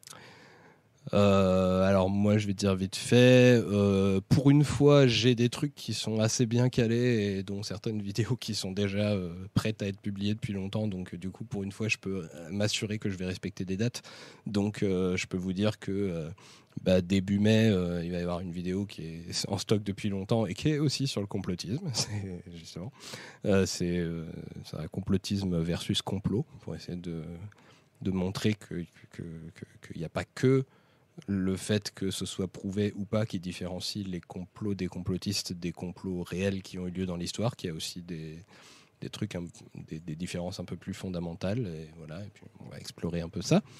et euh, le 19 mai, euh, a priori, peut-être que ça changera, euh, il y a le prochain Ouverture d'Esprit, donc le numéro 3, qui sera sur scepticisme et politique, avec trois invités, donc PA de Un Mondrian, qui était sur le chat tout à l'heure, je ne sais pas s'il est toujours, Bunker D et Jérémy Royot. Euh, et puis plus tard, l'ouverture d'esprit 4, euh, on n'a pas encore de date, mais ce sera avec Franck Brusset sur humour et politique. Euh, et puis, bah, voilà, il y en aura sûrement d'autres plus tard. et je suis en train, là, je suis en pleine phase d'écriture de plein, plein, plein, plein, plein de, prochaines vidéos. Et sinon aussi, voilà, j'ai parlé tout à l'heure du, ce sera en juin qu'il y aura euh, le, live sur la vidéothèque d'Alexandrie. Euh, il y aura. Je, suis invité au festival. Euh, festival Actu à Forbach en Alsace pour remettre des prix, enfin présenter des vidéos et puis remettre des prix à des, des, des écoliers, collégiens, lycéens.